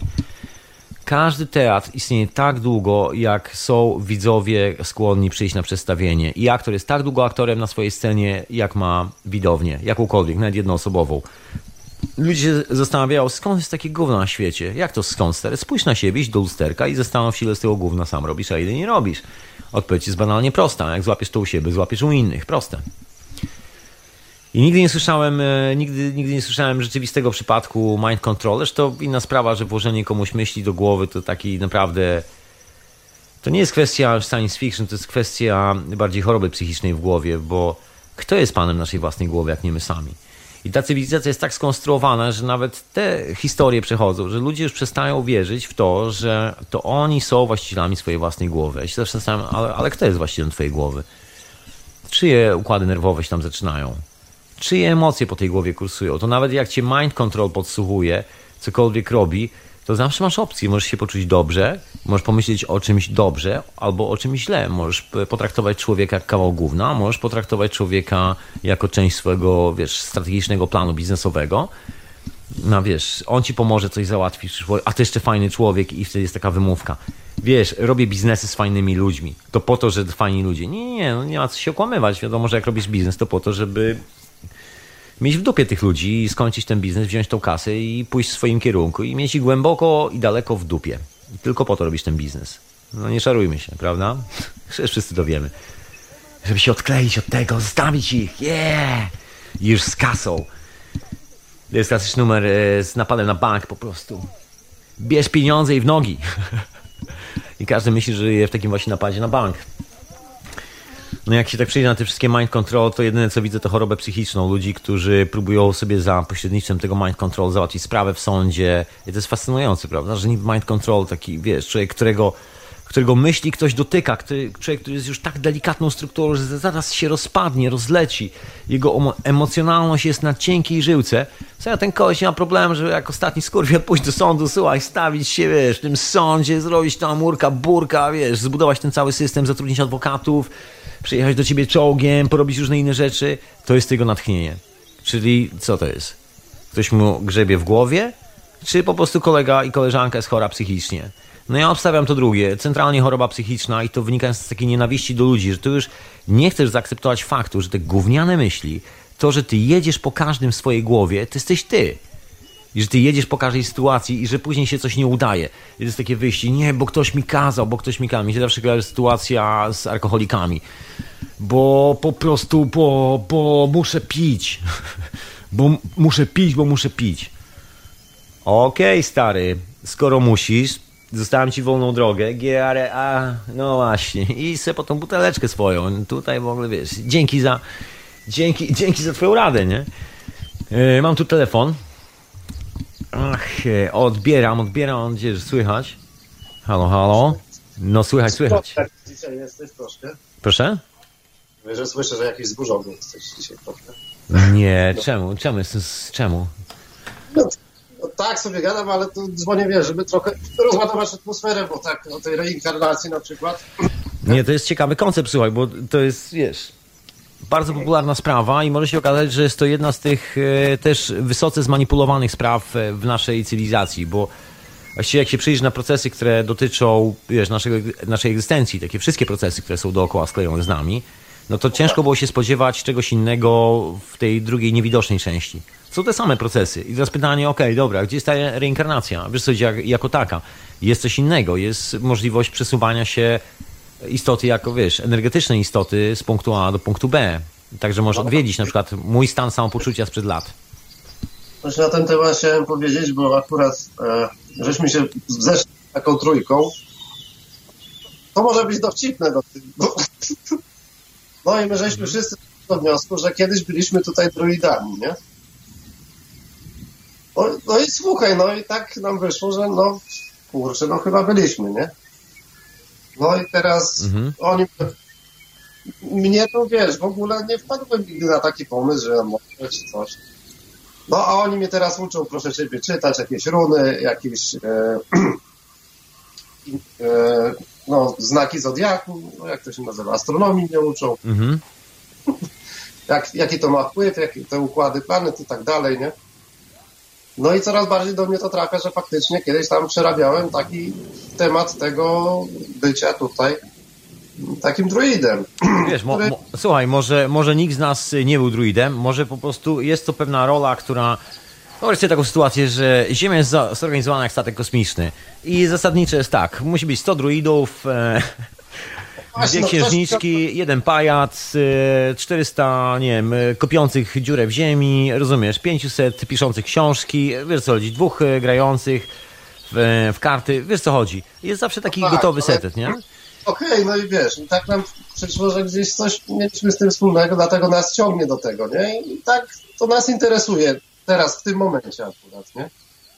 Bo Wiesz, to żeby może jest, może jest to tylko i wyłącznie wiedza, słuchaj, może to chodzi naprawdę tylko i wyłącznie o wiedzę. Ten cały attachment pod tytułem, czy wiesz, druid, strój, to naprawdę jest taki dowcip, to po prostu my sobie wymyślamy tego druida po to, żeby sobie opakować tą wiedzę. Przecież to nie jest wiedza ani druidów. chodzi. Come on. Teraz chodzi. Jak my się spotkamy ze sobą, to mówimy, no kurde, już jak żeśmy się zeszli w trójkę, a to no tak w tych czasach nigdy, kiedy byli ci druidzi, no to takie sytuacje raczej wszyscy ci druidzi unikali, no bo mm, to groziło, że zaniknie pewna wiedza. No po prostu takich ludzi mordowali jak najszybciej, bo oni rozprzestrzeniali wiedzę, tak? No dokładnie. Żeby, żeby im gębę zamknąć, no to najlepiej co najprościej zrobić. No to trzeba było go. Więc druidzi, y, wiesz, no nie chcieli się ze sobą spotykać, nie dlatego, że nie chcieli, tylko wiedzieli, co w tamtym czasie by y, z tego wynikło. No i analogicznie tak siedzimy, mówimy, ale tak jak w trójkę żeśmy się zeszli, to, to już jest niezabawnie, nie? W ogóle No dokładnie. patrzymy jeszcze energetycznie na to wszystko. Kurde, ale gdzie my się spotykamy? Ty, spotykamy się w Brukseli. Kurde, jest, nie, to jeszcze zabawniej. No właśnie, mo, może to wcale nie jest kwestia, wiesz, nikt tu nie był druidem, po prostu jest taki moment w historii, gdzie, nie wiem, część z nas zamienia się, być może, albo i nie, w druidów i to wszystko, ale nikt ani nie jest druidem, ani wcale nie musi być e, żadną z tych rzeczy. To już są historie za nami, tego po prostu nie ma i nie było. Natomiast zostały stany emocjonalne, bo to wszystko to jest informacja. I teraz, tak jak w Amazonii, jak lądujesz i zostajesz wpuszczony do zwierzęcego świata, kiedy okazuje się, że jesteś ok, dostajesz swoje zwierzę totemiczne, które zostaje twoim dobrym przyjacielem i pozwala ci zobaczyć świat swoimi oczami. I to dosłownie. I to naprawdę bardzo dosłownie. To tu jest Ja dokładnie taka sama historia. Także wiesz, nagle, jeżeli jesteś ok z, z swoją nie wiem, linią przodku, wszystkie informacje mamy w RNA zapisane, całą i w DNA. Tak. Także łączymy się z tą całą informacją nieustannie. I jeżeli jest taki sam potencjał we mnie, jak potencjał, który wystąpił kiedyś tam dawno temu w jakimś, wiesz, sekwencji historycznej, czy to były sekwencja z Napoleonem, czy kimkolwiek innym, i jakaś taka mocna, drastyczna sekwencja. Ma na to też swoją teorię, dlaczego tak się właśnie dzieje, że większość, wiesz, jest od razu Napoleonami w poprzednim wcieleniu i Kleopatrą. Poważnie, no to jest konkretny koncept i to nie jest przypadek, bo to są wydarzenia, które wywołały bardzo duży z, z angielskiego, no, jak to jest po polsku? E, Wpływ. e, wpływ, dokładnie. Wpływ, bardzo duży wpływ na losy pozostałych ludzi. I w tym momencie, jeżeli jesteś zbrodniarzem, który zniszczył życie kilku ludziom, no to normalne jest to, że to życie innych ludzi jest przy tobie. Wiesz co, czy chcesz, czy nie, wziąłeś coś, co nie należało, nie należało do ciebie, jesteś obarczony tym balastem, tym całym No tak. ciężarem. I tworzysz No coś w tak. rodzaju takiego, wiesz, potencjału energetycznego. Także jeżeli na przykład ja podróżuję sobie po wymiarach, to łatwiej mi jest y, zobaczyć, czy znaczy, to bardzo łatwo jest wbić się w zobaczenie świata, który są skonstruowany przez e, takiego psychopatę, który niszczył wszystkich ludzi dookoła i tak dalej, ponieważ dookoła No. niego jest, wiesz, potężny reaktor takiej energii. I właściwie to, to jest taki, wiesz, masz pustynię, pusty, i to jest to miejsce, które widać zawsze z daleka i zawsze ci tam ściągnie, bo po prostu jest to spektakularne miejsce, naj, największy potencjał energetyczny wszystkich rzeczy. I tylko dlatego, co wcale nie oznacza, że ktokolwiek z nas był Napoleonem e, albo kimkolwiek innym. Albo w ogóle miał poprzednie wcielenie. Może po prostu to jest troszeczkę inna zasada. Może to nie jest wcielenie jako wcielenie. w tym momencie czerpiemy, wiesz, z takiej inspiracji, ale najlepiej, wiesz, bo to najczęściej dotyczące nas samych obecnego życia, tego, to, co tutaj e, w tym momencie robimy, co po prostu jesteśmy i tak dalej. Takie, takie sobie szukamy odpowiedzi w tych wszystkich No właśnie sobie, może tak zwyczajnie. gwiazdach i tych, e, czy runach, ale wiesz, to co nam wychodzi, to my mamy taką polewkę z tego wszystkiego, że mówimy, kurde, No jak wiesz, przetłumaczyłem, przetłumaczyłem runy i co wyszło? E, Czekaj, sprawdzę. Wyszło mi dwa jajka, jedno mleko i nie zapomnij o zapłaceniu rachunku. To coś takiego, nie? Jest takie, wow! To oni już do kiosku wtedy chodzili. Ale poważnie tak wychodzi, no. I nie zapomnij kupić papieru toaletowego. Tak, Tak na końcu tam dodałem takie trzy runy. Nie zapomnij kupić papieru toaletowego. Ten ostatni run oznacza właśnie papier toaletowy. no, no, to mniej więcej wiesz, taka gadka jest. I mówimy, kurczę, jak my byśmy to nagrali, wrzucili na jakiegoś YouTube'a, to by przestali te wróżki oglądać, tylko do nas by dzwonili po wróżki. Dokładnie. Ja w ogóle myślę, że wiesz, znakomita część naprawdę z tym, znaczy no bardziej niż przekonany, że zna, znamienita część tych hipnotycznych seansów, które, które się odbywają w ogóle zawsze, dotyczy tylko i wyłącznie świata tu i teraz. My się po prostu przebieramy za cudze życie, żeby nie, do, Tak. nie doznać takiego szoku mentalnego, że tym skurwysynem jesteśmy właśnie my, jeżeli jesteśmy takim skurwysynem w cudzysłowie, który się gdzieś tam objawia w naszej głowie, że te wszystkie złe rzeczy, które widzimy podczas takich wypraw, to nie są coś, e, rzeczy, które nam się wydarzyły, jesteśmy ofiarą. My jesteśmy ofiarą tu w życiu, sami z siebie robimy. To jest w naszej głowie. To jest świat, który posklejany z kawałków tych wszystkich rzeczy, opowieści sobie, wiesz, tak manifestujemy w głowie po cichu. No tak, a to trzeba przepracować w sobie przede Wiesz, taki reportaż z codzienności bym powiedział. Reportaż z codzienności, a taki reportaż, w którym wszyscy poprzebieraliśmy się w stroje z dowolnych epok i udajemy, że, że jest już zupełnie inaczej i wiesz, i to były inne epoki. Ale w rzeczywistości te same postacie, tylko właśnie te karykaturalne przyrysowania moim zdaniem. To właśnie na tym polega fenomen e, tych sytuacji, że dzięki temu karykaturalnemu przerysowaniu si- siebie samego, zobaczenia siebie jako, wiesz, nieustanny Napoleon, Kleopatra lub cokolwiek innego, co tam ludzie widzą, daje ci możliwość takiego, wiesz, nabrania dystansu, takiego uff, okej, okej, no to teraz to już jest naprawdę karykatura tego wszystkiego. I No teraz tak, mogę ale- spojrzeć na swoje życie, okej, jeżeli ja w swoim normalnym życiu, wiesz, chodząc po ulicy, zachowuję się jak pieprzony Napoleon, znasz, what the fuck, jaki problem jest ze mną, wiesz, ale oczywiście niewielu ludzi podejmie to w ten sposób, część oczywiście wyjdzie i będzie później na spotkaniu towarzyskim mówił, tak cicho podejdzie, tak, wiesz co, nie chcę ci tego mówić, wiesz w poprzednim życiu byłem Napoleonem. Okej! Słuchaj, Ja też, nic nie martw, tak już to będzie. Dokładnie, ja też. Otóż to. Słuchaj, ja włączę jakąś może muzyczkę i zapraszam na przerwę. Ja tak się rozgadałem, wiesz, tak zauważyłem, że wiesz, zasło mi w gębie. Włączę jakąś muzyczkę. Proszę pana, Ty posłuchaj. może też byłeś druidem, nie?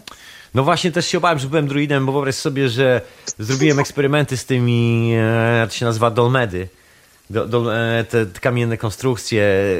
No. Chodziło za mną latami, wiesz, mieszkałem w Irlandii, mieszkam w Anglii, te rzeczy nie są mi obce, dotykałem własnymi rękami i tak dalej. I wiesz, mam własną też hipotezę na ten, e, na, na ten temat. Ale widzisz, badając te dolmedy, do tej pory nie wpadłem na pomysł, że byłem druidem. No widzisz. No, Ale dzięki, dzięki stary. Jakby co, jutro mam spotkanie towarzyskie, także mam temat. Jakby co, jakby coś się działo, powiem, słuchaj, jakby co, jestem druidem. Także jest, jest to pewne rozwiązanie, słuchaj. no, no ja akurat spotkałem takich, że sobie możemy tak powiedzieć i, jest okej, nie? I jeszcze mamy całkiem niezłą zabawę. Bez... Bardzo dobrze, bardzo dobrze jest przynajmniej przy tym zabawa, bo to oznacza, że jest to jakiś zdrowy dystans, bo może właśnie wszyscy odwiedzacie w jakiś sposób tych właśnie dżentelmenów, którzy się dobujali lata temu i odpalali troszkę inną technologię niż ta, która jest aktualnie. No, no, właśnie. I, no i właśnie ta, no dokładnie, ta inna technologia, że tak powiem, daje o sobie znak. Wiesz co chodzi? To jest No po prostu informacja, a nic więcej. O to chodzi właśnie. A ty słuchasz oczywiście hiperprzestrzeni w radiu na fali, jak gdyby nigdy nic. Oczywiście w Radiu Paranormalium, które aktualnie prowadzi najważniejszą transmisję, bo dzisiaj właśnie za pośrednictwem sprzętu z Radia Paranormalium się transmituje. Oczywiście jest retransmisja w radiu Czas Snu Grzegorza, także człowieku jest w paru miejscach i to wystarczy. Anyway, yy, ja oczywiście dzisiejszy temat dalej będę kontynuował. Dalej, dalej, bo temat jest bardzo intrygujący. Właśnie jest y, historia związana z tym linearnym podejściem do czasu i tak dalej, i tak dalej. Ale kolejny wniosek, kolejna refleksja. Chodzi o to kompleksowe rozumienie całości, a mianowicie pojęcie roli. Jest coś takiego, jak takie przekonanie, słyszałem w wielu miejscach. Nie jest to oczywiście jakaś tam e, najważniejsza rzecz, ale wielu ludzi się na to łapie i opowiada w ten sposób, że wiesz, miał taką rolę, że tu się wciela w kolejną rolę, kolejną rolę. Jest takie trochę, hej, człowieku, to jest statek kosmiczny, nazywa się Ziemia i ten statek kosmiczny nie jest teatrem. To ty sobie musisz wybudować teatr na Ziemi, żeby odegrać rolę, natomiast w swojej istocie jest to po prostu statek kosmiczny i każdy element, który się na nim znajduje, jest elementem jego napędu. Każdy, dosłownie każdy. Każdy element jest kompleksową układanką, która powoduje, że ten statek kosmiczny działa tak, jak działa. I nigdy nie będzie inaczej. Jeżeli jest jakakolwiek wewnętrzna potrzeba budowania sobie przedstawienia, to jest tylko jeden powód. Masz problem z zaakceptowaniem faktu swojej własnej egzystencji, tego kim jesteś, dlatego wymyślasz sobie rolę. Nie ma innego powodu. Jeżeli nie czujesz się rzeźko ze sobą, nie jesteś w stanie zaakceptować tego, że życie jest jakie jest, szybko wymyślasz jakąś rolę. Ja myślę, e, doskonałym przykładem jest właśnie no ta historia z hipnozą, jak często wielu z nas y, sobie wymyśla takie role. Ja akurat ekspertem od tej hipnozy nie jestem, także nie bierz mnie za jakiegoś tam eksperta. To jakby nie o to chodzi, nie zajmuję się hipnozami, takimi wyprawami. Się tak przyglądam z boku. Mam troszkę inne wyprawy po substancjach psychoaktywnych, dokładnie. Otóż to, to są moje wyprawy, tak praktykowane od lat. Tylko, że tam właśnie jest troszkę inna metodologia, bo ciężko się odkleić od siebie samego i ciężko zobaczyć siebie jako kogoś innego. Po prostu zawsze jesteśmy tym samym. Co najwyżej mogę sobie popodróżować po różnych energetycznych miejscach, znaczy energetycznych miejscach, mogę odwiedzić różne miejsca w historii, przeszłości, a nawet przyszłości. No ale to jest dokładnie to samo, co, co w przypadku hipnozy. Po prostu przeskakujemy pewien etap i komunikacji ze światem, jeżeli wyłącza nam się ta część werbalna, mamy dostęp troszkę większy do informacji. Tylko pytanie, czy potrafimy odczytać tę informację w taki klasyczny sposób, bo jeżeli ktoś ma takie podejście do życia, że twierdzi, że jest tu e, dla odegrania pewnej roli, no to tak troszeczkę słabo może być, bo właśnie nie wiem, czy życie ma cokolwiek wspólnego z odgrywaniem roli. Można powiedzieć, że jest pewna pula przysłowiowych druidów, przysłowiowych e, mieszaczy, klękaczy, stękaczy na świecie, na każde pokolenie, każde pokolenie. I to się po prostu tak spontanicznie dzieje, że tak czy siak zawsze był kiedyś jakiś druid albo coś takiego. No właśnie, no ale tak wracając, ile było tych druidów? Bo jeżeli było tyle co Kleopart, uch, to gdzieś musieli zniknąć.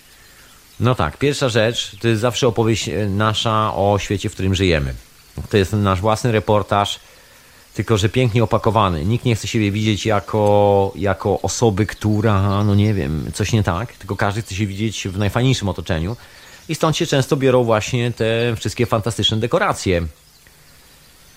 I te wszystkie Kleopatry, tak mi się wydaje. No dobra, może jakaś jest je- jedna prawdziwa z tych wszystkich, ale I don't think so. Tak mi się jakoś specjalnie nie wydaje, żeby to było możliwe. Myślę, że to są ludzie, którzy chcieliby się poczuć w tej interakcji właśnie z takim polem, gdzie jest się kimś ważnym, kimś, kogo się ludzie słuchają, kimś, kto nie musisz nic robić, jego skinienie ręki jest e, dla mnie rozkazem. I to wszystko, no ale to taki reportaż dnia codziennego. Jeżeli masz w sobie taki kawałek emocji, to normalne jest to, że będzie cię zawsze sklejało z kimś, kto ma dokładnie ten sam drift, jak to się mówi, ten sam lot. Nigdy nie trafisz na człowieka, który ma inny lot od twojego. I to jest fizycznie niemożliwe. To jest trochę jak ze związkami. Zauważysz, że są ludzie, którzy się poznają właśnie w takim drifcie, po prostu w takim locie i niezależnie od tego, czy wszystko się układa, czy się nie układa, po prostu robią deal ze sobą. Nie widzą świata dookoła, w ogóle nie widzą, nie ma tej interakcji i powstaje stowarzyszenie dwóch wściekłych ludzi.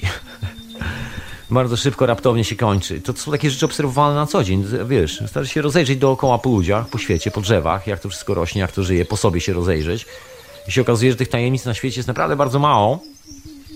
Życie jest trywialnie proste od tej strony i naprawdę ciężko by tu szukać czegoś, żeby je skomplikować. Oczywiście jest bardzo złożone, kompleksowe.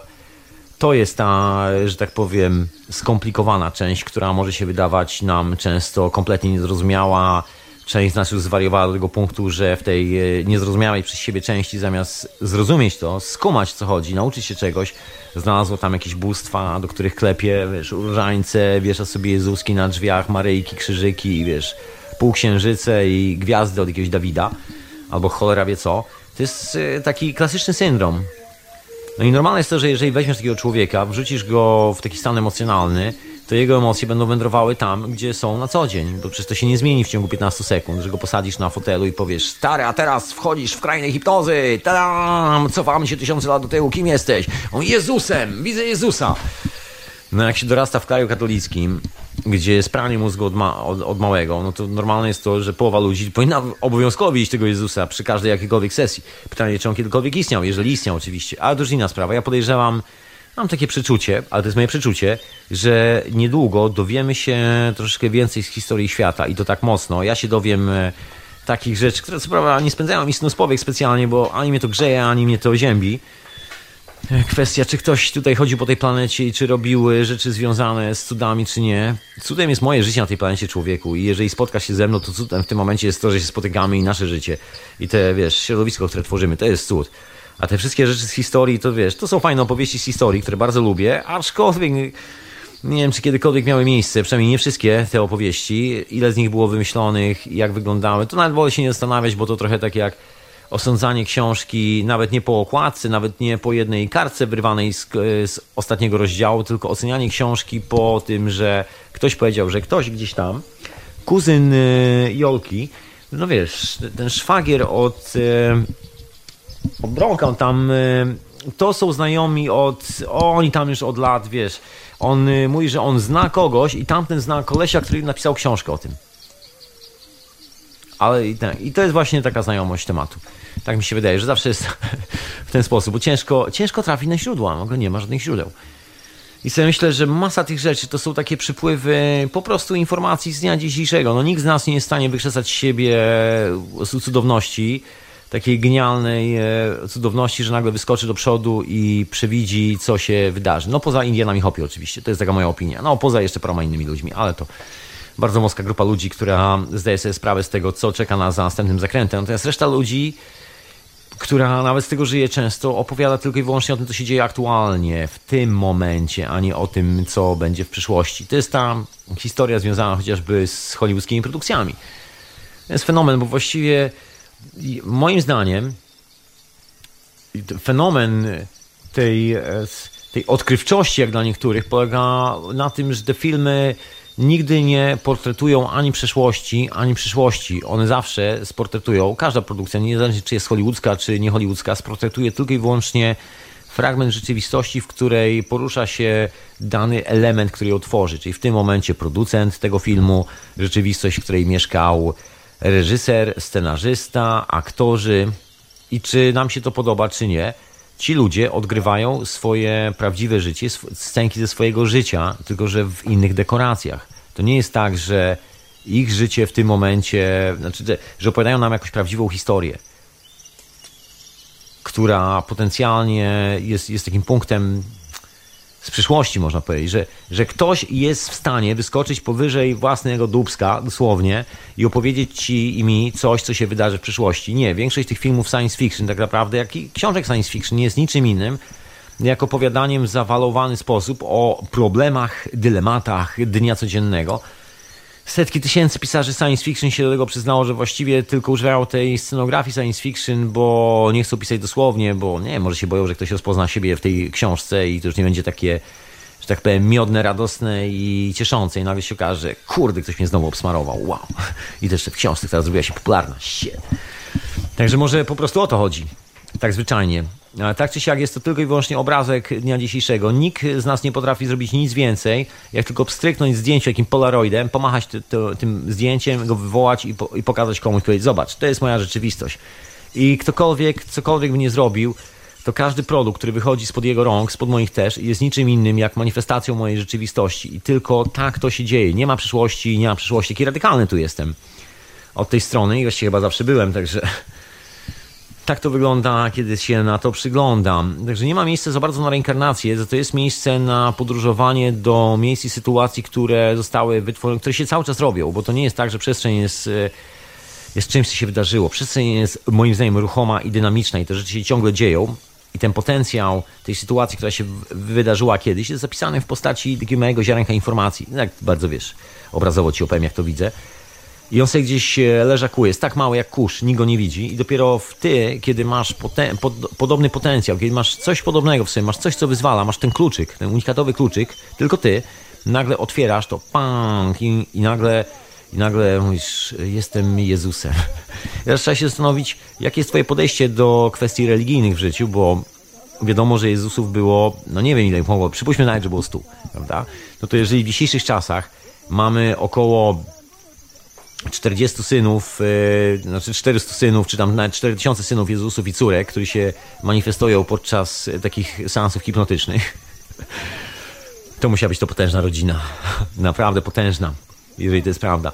Ale prawdy nie znamy. Być może ja liczę na to, że już niedługo się dowiemy, jak wyglądała cała ta historia z tymi religiami, jak wyglądały te początki, jak wyglądały te rzeczywiste korzenie, bo tam mogą być ciekawe rzeczy, które w rzeczywistości są częścią takiej prawdziwej odpowiedzi na wiele pytań, które, no, takie pytania, które drążą wiele umysłów. No może niekoniecznie mój, bo jakoś tak specjalnie nie wiem, czy w obrazie mojej rzeczywistości potrzebna jest opcja pod tytułem, czy gentleman istniał, czy nie istniał. Nawet jeżeli był albo nie był, no właśnie, co to zmienia? Przecież nic nie zrobi teraz mojej roboty sami, mojego życia tu i teraz. Nikt nie zrobi tego środowiska poza mną i interakcjami z innymi środowiskami, tak powiem, innych ludzi.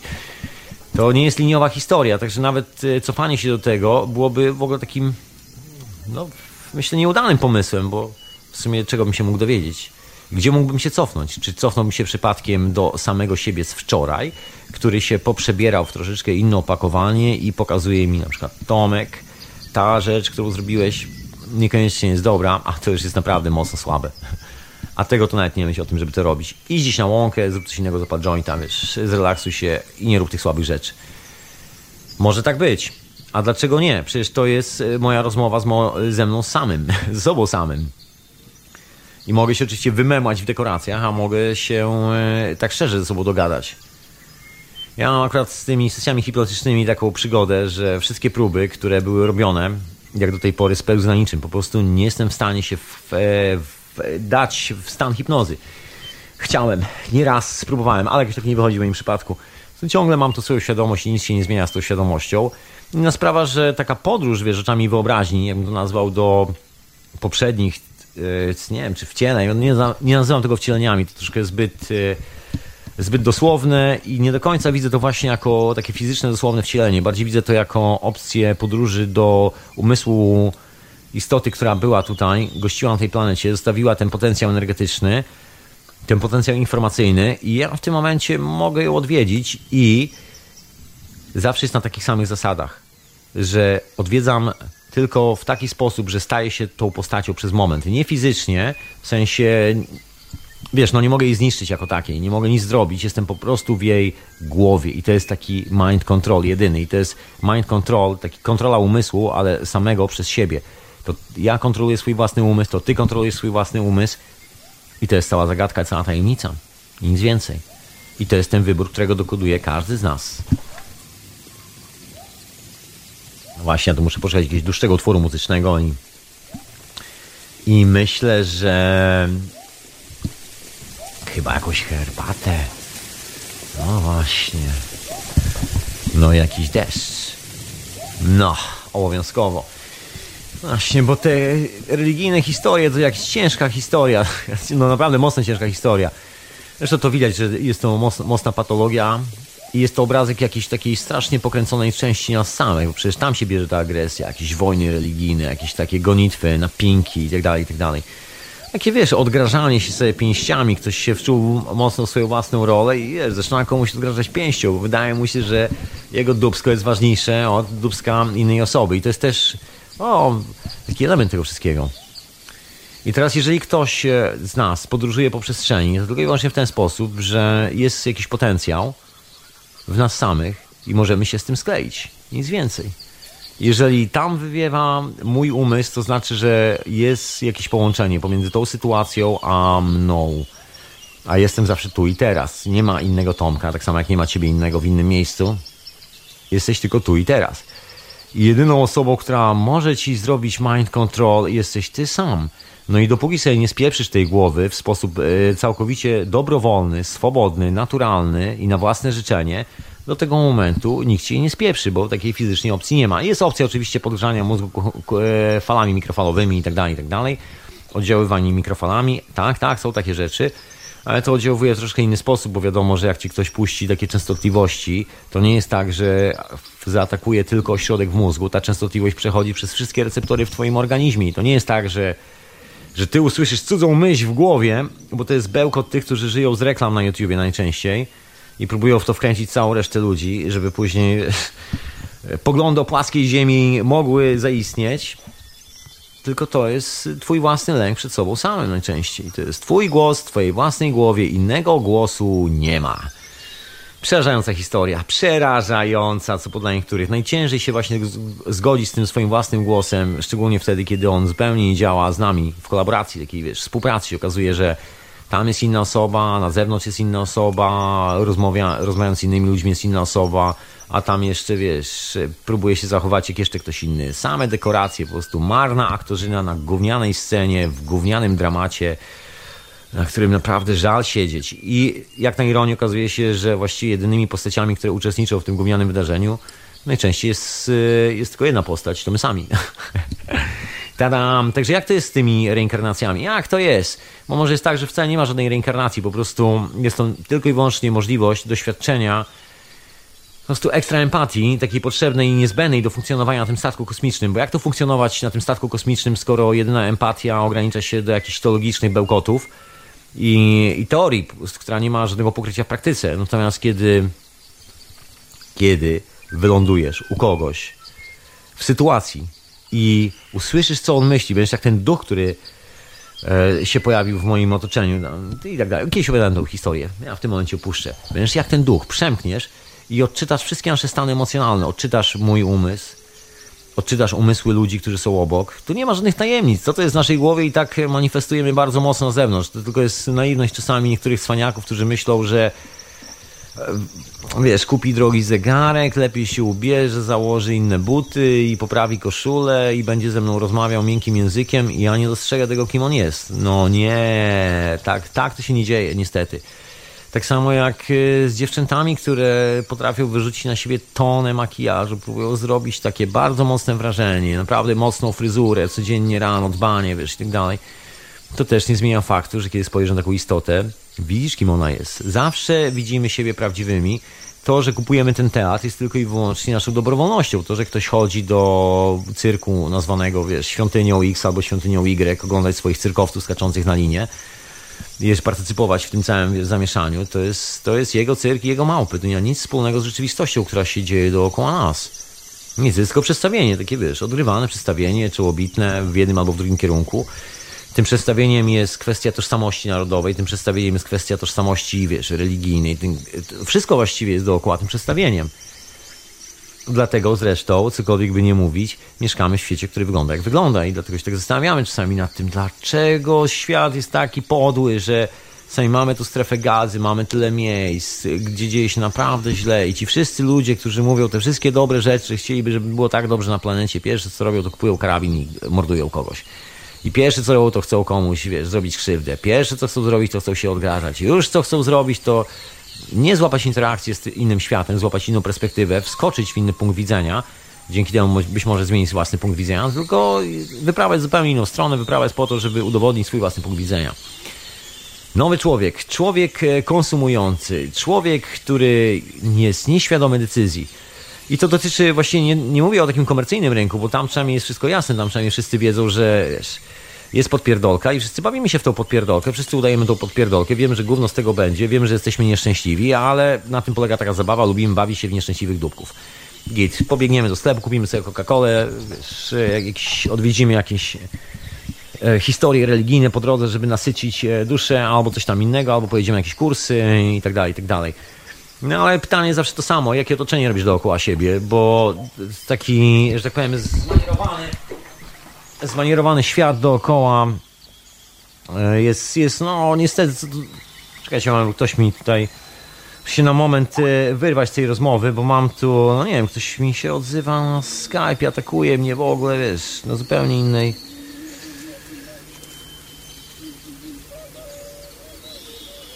innej, innym wymiarze, dokładnie. Dobra, już nie mam wszystko połączone. Okej. Okay. I teraz wyobraź sobie, wracając do mojej, e, mojej rozkminki. Wyobraź sobie, że ktoś taki, tak skonfliktowany chciałby odkrywać swoją rzeczywistość, no nawet jeżeli wysadzisz tego człowieka gdzieś na orbitę, to on zawsze będzie widział w sobie dualizm, on zawsze widział, będzie widział siebie jako, och, to jest taki piękny obrazek narodowy, Konrad Wallenrod. Na pewno słyszałeś o tej postaci. Jest to tak zwany człowiek chory psychicznie, z którego zrobiono bohatera narodowego. Jakby nie można było wziąć jakiejś normalnej postaci, zbudować normalnego życiorysu człowieka, któremu się udało, jest zdrowy na umyśle, jego życie jest pełne higieny psychicznej, wszystko jest ok, wszystko działa, wszystko jest fantastycznie. No właśnie. I zrobić z niego bohatera jakiegokolwiek. No ale nie można zrobić, bo oczywiście trzeba zrobić jakąś skonfliktowaną, dziką postać, która jest nie wiadomo kim. No i co dalej? Co dalej z tym e, bohaterem narodowym? Ten bohater narodowy, jak wielu innych bohaterów narodowych, jest wtłaczany dzieciom do głowy, że mm, przyglądaj się, bo kiedyś będziesz taki jak on. Przerażające, prawda? I to jest taki właśnie obraz naszej dychotomii, że jest koleś, który jest jednym, a koleś, który jest drugi. Bo co to jest Konrad Wallenrod? Wszyscy standardowo zastanowilibyśmy się nad postacią z literatury, ale wal postać z literatury, człowieku, nie bądź głupkiem. Naprawdę tu nie chodzi o postać z książki. Książkę napisał koleś i ta książka o nazwie Konrad Wallenrod jest niczym innym jak jednym wielkim kompleksem kolesia, który to dzieło stworzył. Bo to nie jest y, Konrad Wallenrod, który napisał książkę o sobie. Zapomnij. To jest koleżka, który po prostu przebrał się w sukienkę, ale tylko tak na pokaz. I wielu ludzi się przebiera w sukienki na pokaz. Czy to jest sukienka uszyta na miarę, wiesz, narodowej szmaty w dwóch szma szmatławych, e, lokalnych kolorach, zawsze są inne. W każdym kraju jest troszkę inny kolor szmaty. Nad tobą powiewa. No nie możesz stanąć i nie może być tak, że twój włos powiewa nad twoją głową i ty już nie potrzebujesz szmaty, bo jesteś żywą istotą na tej planecie. Nie, nie, nie. Żeby potwierdzić fakt, że naprawdę istniejesz, że wcale nie jesteś wymyślony, musisz sobie wziąć szmatę o nazwie flaga bo bez tej szmaty ty nie istniejesz. To jest taki klasyczny numer. Biedactwa, biedactwa. Narodowe biedactwa. Zgięte ideą narodową, gdzie już dawno nie ma człowieka, jest tylko szmata. I idea, i idea, i idea. Jeszcze jedna wielka idea. I to jest właśnie takie, taka dychotomia. Obraz y, pięknego świata, zło pięknego. Obraz naprawdę totalnej porachy, słuchaj. Bo facet, który nie ma wystarczająco dużo jaj, żeby sam zmienić swoje własne życie, pisze książkę o kolesiu, który zmienia swoje własne życie radykalnie. To jest taki klasyczny numer. I to jest często, myślę, związane z e, jazdą z naszymi, wiesz, wyobrażeniami o poprzednich życiach. Że wymyślamy sobie faceta, który często zmienia swoje życie radykalnie, wiesz, tu, tam, siam, bo my jesteśmy centralnie dupowo w swoim własnym życiu i to na takiej elementarnym, na takim elementarnym poziomie, z takimi elementarnymi decyzjami. Jesteśmy chciwi, jesteśmy łapczywi, jako takie, wiesz, society i wzmacniamy sobie te cechy. To oczywiście nie jest naszą naturalną cechą, to jest największym dowcipem historii cywilizacji, że naturalną cechą żywej istoty na tej planecie, takiej jak człowiek, jest miłość i pokój. Dałbyś wiarę? Wiem, że trudno w to uwierzyć w dzisiejszych czasach, ale taka jest prawda, czy chcesz, czy nie. Jeżeli sprawdzić, jak organizm funkcjonuje, no to nie ma innej opcji na zdrowy organizm, jak po prostu człowieku miłość, pokój i zdrowie i spokój. Wiesz, tak na chillaucie i z dystansem e, do siebie i tak, że tak powiem, kompleksowo do siebie, nie na zasadzie, że będziesz leczył ból nogi w nodze, może ból nogi jest gdzie, gdzieś w kręgosłupie na przykład, może się okaże, nerw uciska, ha? ha? No właśnie, natura jest kompleksowym zjawiskiem, no to jest bardzo ważna, myślę, cenna informacja. Natura jest nieprzeciętnie prosta, ale jest bardzo kompleksowa.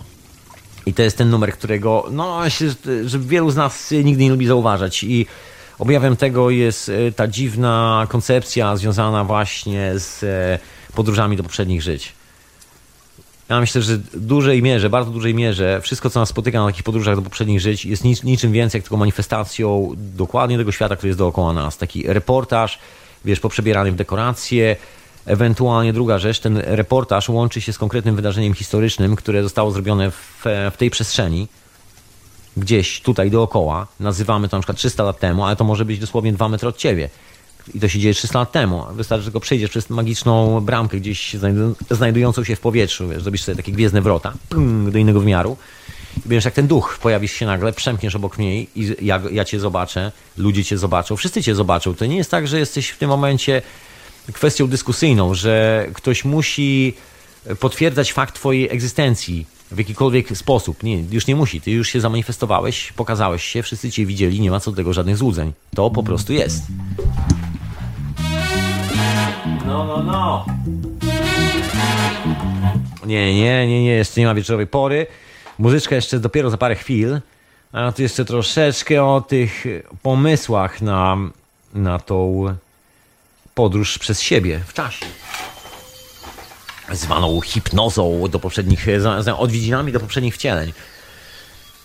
No właśnie, teraz jesteśmy w tym punkcie, że jesteśmy tu i teraz, i w tym punkcie tu i teraz łączymy się z każdym dowolnym punktem, który ma podobny potencjał energetyczny do pewnego wydarzenia w historii kosmosu gdzieś tam dawno temu. I normalne jest to, że z tego punktu widzenia, zaraz ci powiem, dlaczego wydaje mi się, że jest to normalne, bo niekoniecznie musi to być normalne dla ciebie że właśnie teraz, w tym momencie historii, na tej planecie, masz taką możliwość, ja też, przebiegnięcia się, odwiedzenia tych wszystkich miejsc, które no, wywarły jakieś mocne wrażenia na naszej, wiesz, nie wiem, koncepcji na rzeczywistość.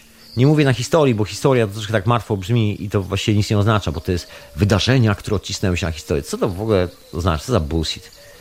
Są tylko wydarzenia, które odciskają się na, na naszej percepcji świata. Tylko i wyłącznie. Bo co ci obchodzi to, że ktoś gdzieś jakaś tam wojna? Nie, nie, nie. To ktoś z tej wojny zrobił wydarzenie historyczne, bo ktoś wymyślił sobie szmatę, religię, jakieś kolejne niewolnictwo i w, ka w kategoriach zrobisz ciebie frajerze niewolnika i dam ci nową teologię. I ty będziesz tutaj zapieprzał jak niewolnik. To najlepsze są te opisy Krzysztofa Kolumba, jak wylądował w Nowym Świecie. Piękni, fantastyczni, przyjacielscy ludzie dają nam jedzenie, doskonale nadają się na niewolników. Kawał skurwysyna, prawda? Taki klasyczny. Jest pytanie, ile z tego skurwysyna jest w każdym z nas? Tadam! Jak on się będzie manifestował? I ludzie czasami mają takie mocne loty gdzieś tam, wiesz, do tyłu, że wojny, rozpacze, pożogi, rozpacz, jeszcze raz rozpacz, jeszcze raz rozpacz i dramat, i jeszcze raz dramat. A to jest tylko i wyłącznie historia, która się dzieje tu i teraz. Wiesz, bo wszyscy przywykliśmy do tego, że świat dawniej był brutalny. Przynajmniej tak mówią książki historyczne, podręczniki. Świat dawniej był brutalny, my zrobiliśmy cywilizację, żeby świat nie był brutalny, bo cywilizowany człowiek nie jest brutalny. Człowiek jak się obejrzy, co się dzieje dookoła, jakie główne sprzedawane w jedzeniu i tak dalej. Wiesz o tych wszystkich rzeczach. To teraz jest pytanie, wyobraź sobie, żeby kiedyś w tak zwanym niecywilizowanym świecie, w jakiejś wiosce, ktokolwiek wykonał komuś taki świński numer i dał mu gówno do jedzenia, którego przekręci i pozabija jego dzieci, no co ty, człowiek, ty się zwariował? Pokaż mi takie plemię na świecie. Nie ma takiego plemienia. Nie ma takich ludzi na świecie poza jedną grupą, bardzo wąską, wyspecjalizowaną grupą e, teatralną, trupą. Trupa teatralna. O charakterze trupa i śmierdząca trupem. I to się nazywa cywilizacja. I to jest nic innego jak tylko nasza podróż do tych momentów. Dlaczego podróżujemy do tych drastycznych momentów? Właśnie to jest odpowiedź. Jakiż mamy potencjał na tej planecie dokładnie w tym momencie? Po tych cudownych 6 tysiącach lat rozwijania cywilizacji, ostatnich dwóch tysiącach, niecałych tysiąca lat e, masowego ludobójstwa o nazwie Watykan oraz korporacje, które się po drodze pojawiły, rządy, państwa, wiesz, wszyscy ci ludzie z, idea, z ideami, którzy przychodzą w brudnych, śmierdzących głównym butach do twojego salonu i jeszcze ci po prostu robią zadymę, że, że ty nie śmierdzisz tym samym głównym, co oni. Że smutne jest, prawda? Jest żałosne, nawet powiedziałbym, nawet bardziej żał, niż żałosne. No i nagle obudziliśmy się w sytuacji, gdzie wielu z nas e, przez ostatnie lata pozwalało na wiesz, doprowadzenie do takiej sytuacji. Poprzednie pokolenia pozwalały. To było to macanie się wiesz, jednych z drugimi, że a, kawał syna, ale wie, zrobię z nim deal, to tylko interes, wiesz. Może go nawrócę, wiesz, idea mesjanizmu tam do tego, która tak naprawdę jest niczym innym jak moim zdaniem idea mesjanizmu To jest po prostu taki egocentryzm. To jest ten moment, że udowadniamy sobie samemu fakt swojej własnej egzystencji poprzez udowodnienie komuś, jak bardzo jesteśmy potrzebni w jego życiu. Bo nie potrafimy stworzyć swojej własnej wartości w swoich własnych oczach. Taki, że wiesz, że usiądziesz sobie na kamyku, słuchaj, i nagle wpadasz na pomysł, hej, nie muszę sobie przedstawiać ani tego kamyka, ani innego, może tu tylko posiedzę, po prostu jestem. To może sobie pobędę. I tylko tyle. To jest poważny problem. Z reguły pojawia się czasami taka napinka mesjańska, że wiesz, gonisz, gonisz, słuchaj, będziesz ludzi tam nawracał, będziesz jeszcze ludzi pouczał i tak dalej, wiesz, w gniazdo, o, wiesz, rozsadzę system od wewnątrz. Ja, bojowa sunia, rozsadzę system od wewnątrz. E, dokładnie, z jamnikiem na rękę, takim małym pieskiem będziesz tak wchodzić do, do banku jako menadżer. I mieć z takim, z takim pieskiem, jak, z, e, jak to gwiazdy mywają takie zwierzęta, które już wyglądają jak karykatury zwierząt z kokardkami. Karykatura zwierzęcia jest zawsze ilustracją na temat właściciela. To nie będę więcej mówił na ten temat, to chyba, chyba więcej nie trzeba. I ta cała historia nie jest, wiesz, niczym nowym. Nasi ojcowie, nasi dziadowie, wielu, wielu ludzi do tyłu, cofając się, wiesz, historycznie w, w te odmęty, wielu ludzi zrobiło dokładnie taki numer, że po prostu poszło na ugodę, poszło na deal, zrobiło, zrobiło kompromis w swoim własnym życiu i wpuściło gówno do swojego własnego życia, licząc na to, albo wierząc w to, że, że są na tyle zatomizowanymi, odciętymi od całej reszty jednostkami, że nic ich nie otyczy, że to, że już się urodził z kobiety na świecie, oznacza, że może mieć wszystko i wszystkich w dupie. I wszystkie decyzje jego życiowe polegają na tym, że ma wszystko i wszystkich w dupie, jest, wiesz, jest biznes do zrobienia, czy misja do zrobienia. Jeden wał, jedno i to samo. To jest tylko kwestia nazewnictwa semantyki, natomiast y, emocje, które za tym stoją, są dokładnie te same. Udowadniasz sobie fakt swojej własnej egzystencji, nic innego nie robisz. Jeżeli mówisz komuś jakieś takie rzeczy, przynajmniej taka jest moja opinia. No chyba, że spotkasz mnie i powiesz do mnie jakieś kilka takich rzeczy, i ja stwierdzę, że naprawdę to ma jakikolwiek sens, ale może być tak, że odpowiem ci, że po prostu człowieku, to co do mnie mówisz nie ma żadnego sensu. Może powinieneś się wyspać albo odpocząć. Bo chyba nie za bardzo wiesz, o czym mówisz, z kim rozmawiasz. Także tak może się skończyć rozmowa.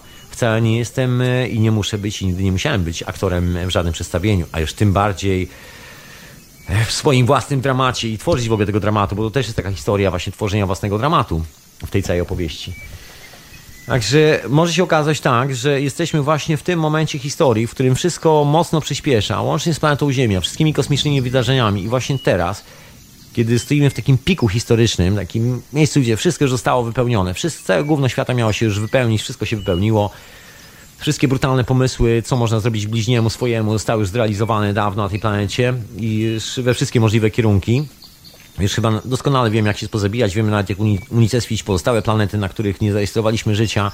Wiemy już wszystko na temat, jak, e, jak się zamordować. I nawet jeszcze stworzyliśmy do tego piękne systemy otologiczne, które nazywają się, wiesz, religiami. Wiesz, katolska, judaistyczna, wiesz, wszystkie te półkrzyże, księżyce, gwiazdy Dawida, wiesz, wszystkie te ściemy i podpierdolki, które mają zrobić ciebie niewolnika zawsze na kolanach, liczącego cudze dupy. Po, pośredników do Boga oczywiście. Pamiętaj zawsze, że ty nie jesteś pośrednikiem, nie jesteś dość dobry, nie jesteś dość dobry. Dlatego jedyne, w czym możesz być dobry, to tak połowicznie, możesz być dosyć dobrym konsumentem. Wiesz, ci damy tutaj taki zestaw, który cię zadowoli. Oczywiście damy ci wszystkie te opowieści. Jak będzie za mało, to jest e, podróż do poprzedniego życia. Byłeś e, Kleopatrą albo, nie wiem, Napoleonem, cokolwiek. Taki zestawik, który powoduje, że wszyscy dzięki temu, jak pozbieramy sobie to do kupy, nie musimy ani za bardzo na ten temat myśleć, bo zawsze jest parę książek na ten temat, które zostały napisane, których ktoś wyjaśnia, że jednak to ma jakikolwiek sens i no, skoro jest książka, to po co będę myślał na ten temat, nie? Jakieś tacy się wprowadzili na rynek taką e, publikację, dzieło zbiorowe, ja to nazywam. Taki wiesz, zbiór opowiadań napisany przez nieznanych autorów o nazwie Biblia. I słuchaj, jadą na tym do dzisiaj. Naprawdę z tego zbiora autorów. I to jeszcze, że było zabawnie, nie muszą płacić tantiemów nikomu, wiesz, nie ma podpisów, ponoć ten koleś na, zrobił. Słuchaj, jadą na tym naprawdę całkiem nieźle. Wielu jedzie na takich sytuacjach. Tylko pytanie, czy, czy my w tym wszystkim jesteśmy i na ile jesteśmy? Przecież to jest taki klasyczny numer. To całe to gówno teraz jest dokładnie stąd, że przez ostatnie lata, lata, lata dopuszczaliśmy do sytuacji, gdzie akceptowaliśmy kawał gówna oko, yy, obok nas. I stworzyliśmy z tego część swojej rzeczywistości. I w pewnym momencie zaakceptowaliśmy to i stworzyliśmy rzeczywistość, w której kawał gówna jest składową częścią naszego życia. Wyobraź sobie, to jest fenomenalna rzecz. Jest coś, co jest naprawdę rzadko kiedy spotykane na jakiejkolwiek planecie. W ogóle nie spotkasz tego nigdzie w kosmosie. To jest po prostu, to jest takie czary mary, że to się w pale nie mieści, jak się przyglądasz na ten świat. To jest fenomen. Ja myślę, że cała ta historia związana właśnie czasami z podróżami, wiesz, do swoich poprzednich wciel nie jest niczym innym, jak tylko jest objawem tego fenomenu. Tego szalonego fenomenu, po prostu permanentnego szaleństwa. Nas w tym momencie historii. Teraz, kiedy możemy wrócić się do jakichś, y, no, historii z przeszłości, bo potencjał energetyczny planety jest porządny. Jest tak porządny, że wszystkie kontynenty się aktualnie przedstawiają. A mamy jeszcze jakieś może parę tygodni, dosłownie trzy, dwa, nie wiem, może jakoś tak na to, aż Kalifornia spłynie do oceanu i zaczną się dziać dziwne rzeczy dookoła. No, dla niektórych dziwne oczywiście. Dla, dla części, która nigdy w życiu nie zadała sobie żadnego pytania, ponieważ postanowi, postanowiła zostać księciem, białym księciem albo białoksiężniczką na białym koniu, ci raczej nie za bardzo, bo ci nie, nie lubią refleksji. Raczej pójdą do sklepu i coś kupią. A jeżeli coś się wydarzy, czego nie są w stanie zrozumieć, to mają od tego wiarę i mają od tego przywódców duchowych. I taki człowiek mówi, wiesz, ja tego nie rozumiem, ale to jest mój przywódca duchowy, on rozumie te sprawy troszkę lepiej ode mnie. Równie dobrze mogę powiedzieć, słuchaj, e,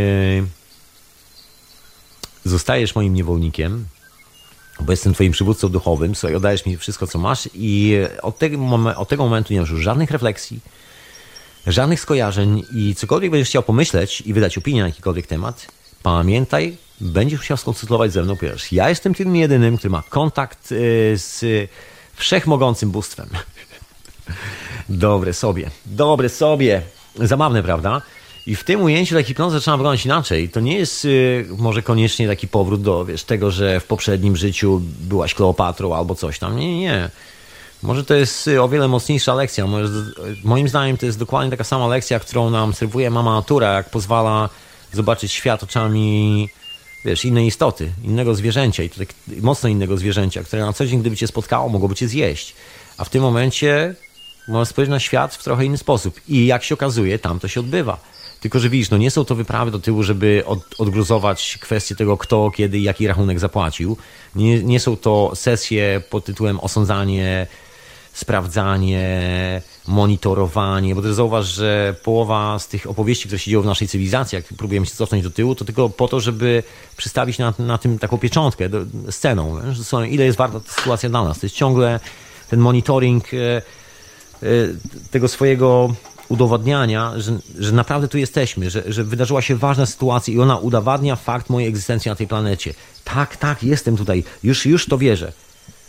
Wiesz, na polega numer. Czasami jest tak, że jak człowiekowi nie dasz papieru, na którym jest napisane, że, wie, że on jest, że, że w ogóle ma jakiś dokument, to on się czuje taki niepewny, bo on na przykład nie ma dokumentu tożsamości. I on, on w sumie jest, ale go nie ma, bo on się nie czuje, żeby go on był, bo nie ma dokumentu. To jest zabawne. Czujesz to 2001 rok, XXI wiek można powiedzieć. Tak, XXI wiek, 17, co mam, 16 teraz, 16 rok tego nowego wieku i ludzie dalej e, jakby determinują swoją egzystencję od faktu tego, czy są zapisani na papierze. Dasz wiarę? No tak jest, tak jest, to mogę powiedzieć. Przesunę się do tych wniosków w ogóle, bo już tak się rozgadałem troszeczkę na te wszystkie rzeczy, no, no na te wszystkie tematy po drodze. I czasem skleił to powoli w jakąś całość, e, zgrzebną całość, żeby to miało sens, ręce i nogi. No więc sklejam. Wyobraź sobie, że teraz znaczy nie wiem, czy musisz sobie wyobrażać. Zobacz, e, jak wyglądają trzęsienia ziemi aktualnie na świecie. Zobacz, w którym momencie stanęliśmy. Właściwie Terence McKenna mawiał, to jest koniec historii. Ja się absolutnie zgadzam. To jest po prostu koniec historii. Człowiek e, zrozumiał wszystko, co miał zrozumieć na swój temat. Taka jest moja opinia. A jeżeli czegoś do tej pory jeszcze nie zrozumiał, to już nigdy nie zrozumie. Przynajmniej ten egzemplarz, tak sobie myślę. Już jest trochę za późno i to jest taki moment kompresji, że czas i przestrzeń się kompresuje. Fizycy to pokazują w postaci przeliczania czasu ziemskiego, że Ziemia ciągle ucieka z tym czasem. Dlaczego Ziemia ucieka z czasem? Proste, zmienia położenie w swoim wymiarze. Oczywiście ktoś może powiedzieć, nie, nie, to w ogóle jaki wymiar, jaki wymiar. No tak, człowiek, jesteś na planecie Ziemia, na statku kosmicznym, który jest w takiej przestrzeni, wiesz, trójwymiarowej, nazywa się kosmos, jakbyś nie zauważył. Rozumiem, że portfel może mocno przyćmić wzrok i kilka innych misji życiowych też może ostro przyćmić wzrok, nawet oślepić na, na lata i to mocno oślepić. No, ale wiesz, y, tak czy siak pewnego dnia odzyskasz swój wzrok, nawet schodząc z tego świata. Będzie ten krótki moment, gdzie żegnając się ze swoim fizycznym ciałem, nagle odkryjesz, na czym polegała ta historia i będzie ten moment, o, to jest pierwszy. tak to czasami wygląda, słuchaj, nie chcę się martwić. Bardzo poważnie to czasami wygląda tej strony. Jest dramat nie z tej ziemi. w takich sytuacjach, ale bywa, bywa. Każdy nas robi swoje własne życie, także warto nie robić takiego życia, żeby później mieć takiego e, ząka, że tak powiem, na koniec. I wracając do tej kosmicznej historii, nie pozostaje nic innego, jak stwierdzić, że czas się kompresuje. I to mocno się kompresuje w ostatnimi czasy. I to tak, no, zegarki atomowe są przestawiane nieustannie. Naukowcy nie wiedzą, co się dzieje. Synchronizuje się pole magnetyczno-grawitacyjne Ziemi. Tak, tak, te fotografowane przez te trzy geostacjonarne satelity NASA cały czas są takie w takim trójkąciku latają dookoła Ziemi. Są dane, możesz sobie sprawdzić na necie. Są inne rzeczy. Ludzie nagle dostają wizji. Zaczyna się robić troszkę gęściej od różnych opowieści, czy to są właśnie sesje regresyjne. Świetna sprawa swoją drogą. Ja w ogóle liczę na to, że kiedyś, wreszcie, znajdzie się taka okazja, że po prostu ktoś mnie zahipnotyzuje i wreszcie uda mi się odbyć taką wycieczkę i to się uda, bo jak na razie nie udało się. Ale też nie naciskam, wiesz, nie to, żebym biegał specjalnie po wszystkich hipnotyzerach w moim mieście i, i szukał tego, kto mnie zahipnotyzuje. Nie, nic z tych rzeczy, jakoś tak nie ciągnie specjalnie do tego. Inna sprawa, że wiesz, mam swoją własną głowę i ta percepcja świata jest trochę inaczej. Inaczej podróżuję po wiesz, jego różnych miejscach, w historii, przyszłości, cokolwiek by tego nie nazwać. Po prostu innych przestrzeniach, można tak to na, chyba będzie najlepiej nazwać, po prostu. I zwyczajnie. No i jako, że doszliśmy do czasu kompresji i permanentnej, to naturalne będzie to, że wszystkie te historie, które zaważyły na, na tym, że jesteśmy tu, gdzie jesteśmy, każda decyzja podjęta przez, wiesz, przodków, przez kogoś tam w historii i ta decyzja właśnie podjęta w ten specyficzny sposób, decyzja podejmowana w taki zatomizowany sposób, że to jest one to one, czyli jak ja podejmę, że pomogę temu człowiekowi, nie jego środowisku, tylko jego człowiekowi, że nie widzę nigdy żywej istoty, znaczy jakby w całości, że ona robi dookoła siebie środowisko, tylko widzę jeden aspekt tej istoty. Widzę tylko to, że na przykład, nie no zapłacę mu pieniądz. I to jest tylko jeden aspekt. Ja nie chcę mieć kontaktu z jego rzeczywistością. daję pieniądz właśnie po to, żeby nie mieć z nim kontaktu bo to jest ten interfejs, który mnie odgradza, jak szkla, szklana ściana od życia pani w sklepie, na przykład, której podaje ten pieniądz. A może ona ma na przykład dzisiaj taką historię, że jakby mi opowiedziała, to musiał z nią się rozpłakał, wiesz, to jest takie... I wszyscy to wiemy, że każdy z nas może mieć takie historie. Wszyscy się boimy, że gdzieś pod tym pięknym dywanem z reklam czai się nic innego jak kompletne, takie z angielskiego znowu pojadę, disaster. E, jeszcze 12 lat nie mieszkałem poza Polską, czasami zapominam polskich słów. I to się zdarza. Czyli takie zniszczenie. Najczęściej zapominam tych takich oczywistych słów, normalne. W każdym razie, to jest, to jest tylko to odkrywanie dywanu. I to jest ten moment, że już nie mamy gdzie się cofnąć. Stoimy już przy ścianie i jedyne miejsce, gdzie można zajrzeć, to jest tylko podnieść dywan, a pod dywanem są te wszystkie rzeczy, które się nazbierały z ostatnich lat. I czy chcemy, czy nie, wszystkie te wyprawy w przeszłość będą bardzo podobne bo właściwie opisują sumę tych wszystkich wydarzeń, sumę tej ignorancji, którą y, nawet czasami w dobrej wierze każdy z nas gdzieś tam może posiadać, że w sumie wiesz, nie wiem, czy to z, po, z potrzeby poczucia misji w życiu, udowodnienia faktu, wiesz, że, że, musisz istnieć, albo nie musisz istnieć, albo cokolwiek innego, albo innych pobudek, wiesz, finansowych, jakichkolwiek. Nie chcę nawet się zastanawiać, bo co, y, co człowiek na świecie, to inny typ pobudek. Każdy z nas jest indywidualnym charakterem i każdy ma indywidualne że tak powiem, chcenia. I zostawiam twoje chcenia z tobą. Tych chceń jest tyle, ile ludzi na świecie. I, I co z tego, że jest to chcenie? Każdy ma indywidualne, ale wiesz, jest niekonsekwencja w tym potworna. Chcemy zbudować fajny świat, chcemy zbudować świat, w którym ludzie czuły się bezpiecznie wchodząc w przestrzeń innego człowieka, bo dokładnie na tym to polega, że my tworzymy przestrzenie. Każdy z nas indywidualnie, nasza myśl tworzy przestrzeń, to, co robimy, tworzy przestrzeń i jak ktoś wchodzi, to wchodzi w naszą przestrzeń. My dajemy mu to, tą swoją przestrzeń. Jeśli nie tyle wchodzi, ale my my ją dajemy, udostępniamy i ktoś udostępnia nam i wtedy właśnie powstają wszystkie te fajne rzeczy. Wiesz, na pewno, słuchaj, zakochałeś się nie raz w życiu, a ty dziewczyno też, to wiesz o czym mówię. To jest dokładnie ta sama przestrzeń, nie ma nic innego. I teraz wyobraź sobie, że Y, że przestajemy być hipokrytami i zaczynamy robić y, tą przestrzeń, a nie deal z kawałkiem człowieka, a nie deal z jego portfelem, nie deal z jego nogą, ręką, opinią, wiesz, y, jego postacią teatralną, którą odgrywa i potrzebuje mieć fajne tło, żeby wiesz, inni go lepiej akceptowali, bo sam ma problem z własną akceptacją. Nic z tych rzeczy. Można to zrobić zupełnie inaczej. Można po prostu zbudować otoczenie, takie otoczenie, które jest przyjazne tylko, że przyjazne otoczenie, właśnie, bo to jest takie otoczenie jest transparentne i tu już trzeba być po prostu szczerym ze sobą. I to tak konkretnie szczerym. Czyli wiadomo, że słabe historie odpadają. No i jak trzeba być szczerym ze sobą, to się włącza odpowiedzialność. I odpowiedzialność to jest no, podejmowanie decyzji. I podejmowanie decyzji, gdzie i z kim, w jakiej przestrzeni wylądujesz, bo do tego się sprowadza. Bo zanim gdziekolwiek się pojawimy, jest ta decyzja w głowie, że ja tworzę przestrzeń swoimi rzeczami. I teraz moja przestrzeń jako coś, chmura, wiesz, energii, cokolwiek, jak to, jakbyśmy tego nie nazwali, razem z inną chmurą energii coś stworzy. Wiadomo, że ta chmura energii jest taka, tamta jest taka, tamta jest taka i to jest nasza indywidualna odpowiedzialność. To jest, to jest ten numer, który wydarzył się w historii cywilizacji na początku stulecia, gdzie kilku naukowców, kilku biznesmenów postanowiło zrobić interes z nogą, ręką, portfelem i efekt jest taki, że wszyscy płacimy za prąd. Chociaż to była rzecz nie do pomyślenia jeszcze w latach dwudziestych minionego stulecia. Nikt nie był w stanie, znaczy nikt, no każdy, kto siedział w temacie, nie był w stanie uwierzyć w to, że prąd jest jakimkolwiek biznesem, że to jest rozwojowy biznes y, w jakikolwiek sposób, ponieważ y, były już urządzenia, które dawały tyle prądu za darmo, że się w głowie nie mieściło. Wszystko zostało uwalone. Ale zostało uwalone nie w ten sposób, że wiesz, jakieś machinacje, znaczy odgórne machinacje na 100%. Rodzina Rothschildów tutaj mocno wkłada pieniądze, bardzo mocno. Rodzina Rothschildów, Rockefellerów, Forda, rodziny każdego polityka, każdego premiera, każdego ministra ciężko nad tym pracują, żebyś i ty, i ja, żebyśmy nigdy nie mieli informacji, dostępu do pełnej informacji. Ponieważ ta informacja zmienia nasz punkt widzenia o wielu rzeczach. Czy to jest UFO, czy to jest energia, czy to jest medycyna, czy to jest cokolwiek to jest.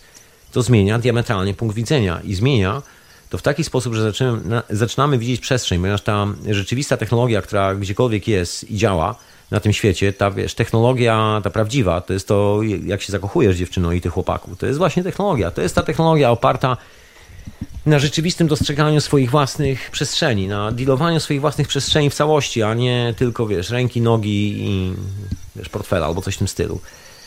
I kiedy pojawiało się zagrożenie, że trzeba podjąć decyzję z całości, że tu już nie ma tak, wiesz, że zawsze jest dobrze, zawsze wszystko jest ok, że tu się podejmuje decyzję, że wiadomo, że jak zrobisz to, to zniszczysz tych ludzi, jak zrobisz tamto, to zniszczysz tamtych ludzi, jak, jak nie zrobisz tego, to nie zrobisz tamtego i tak dalej. Takie konsekwencje, że każdy twój krok ma konsekwencje na tej planecie. Indianie mają piękne określenie opisujące tą sytuację, którego jestem wyznawcą. Jeżeli coś wyznaję, to właśnie takie zachowania jeżeli jest jakiś kamień, który leży przy drodze, to nie po to, żebyś go od razu przesuwał.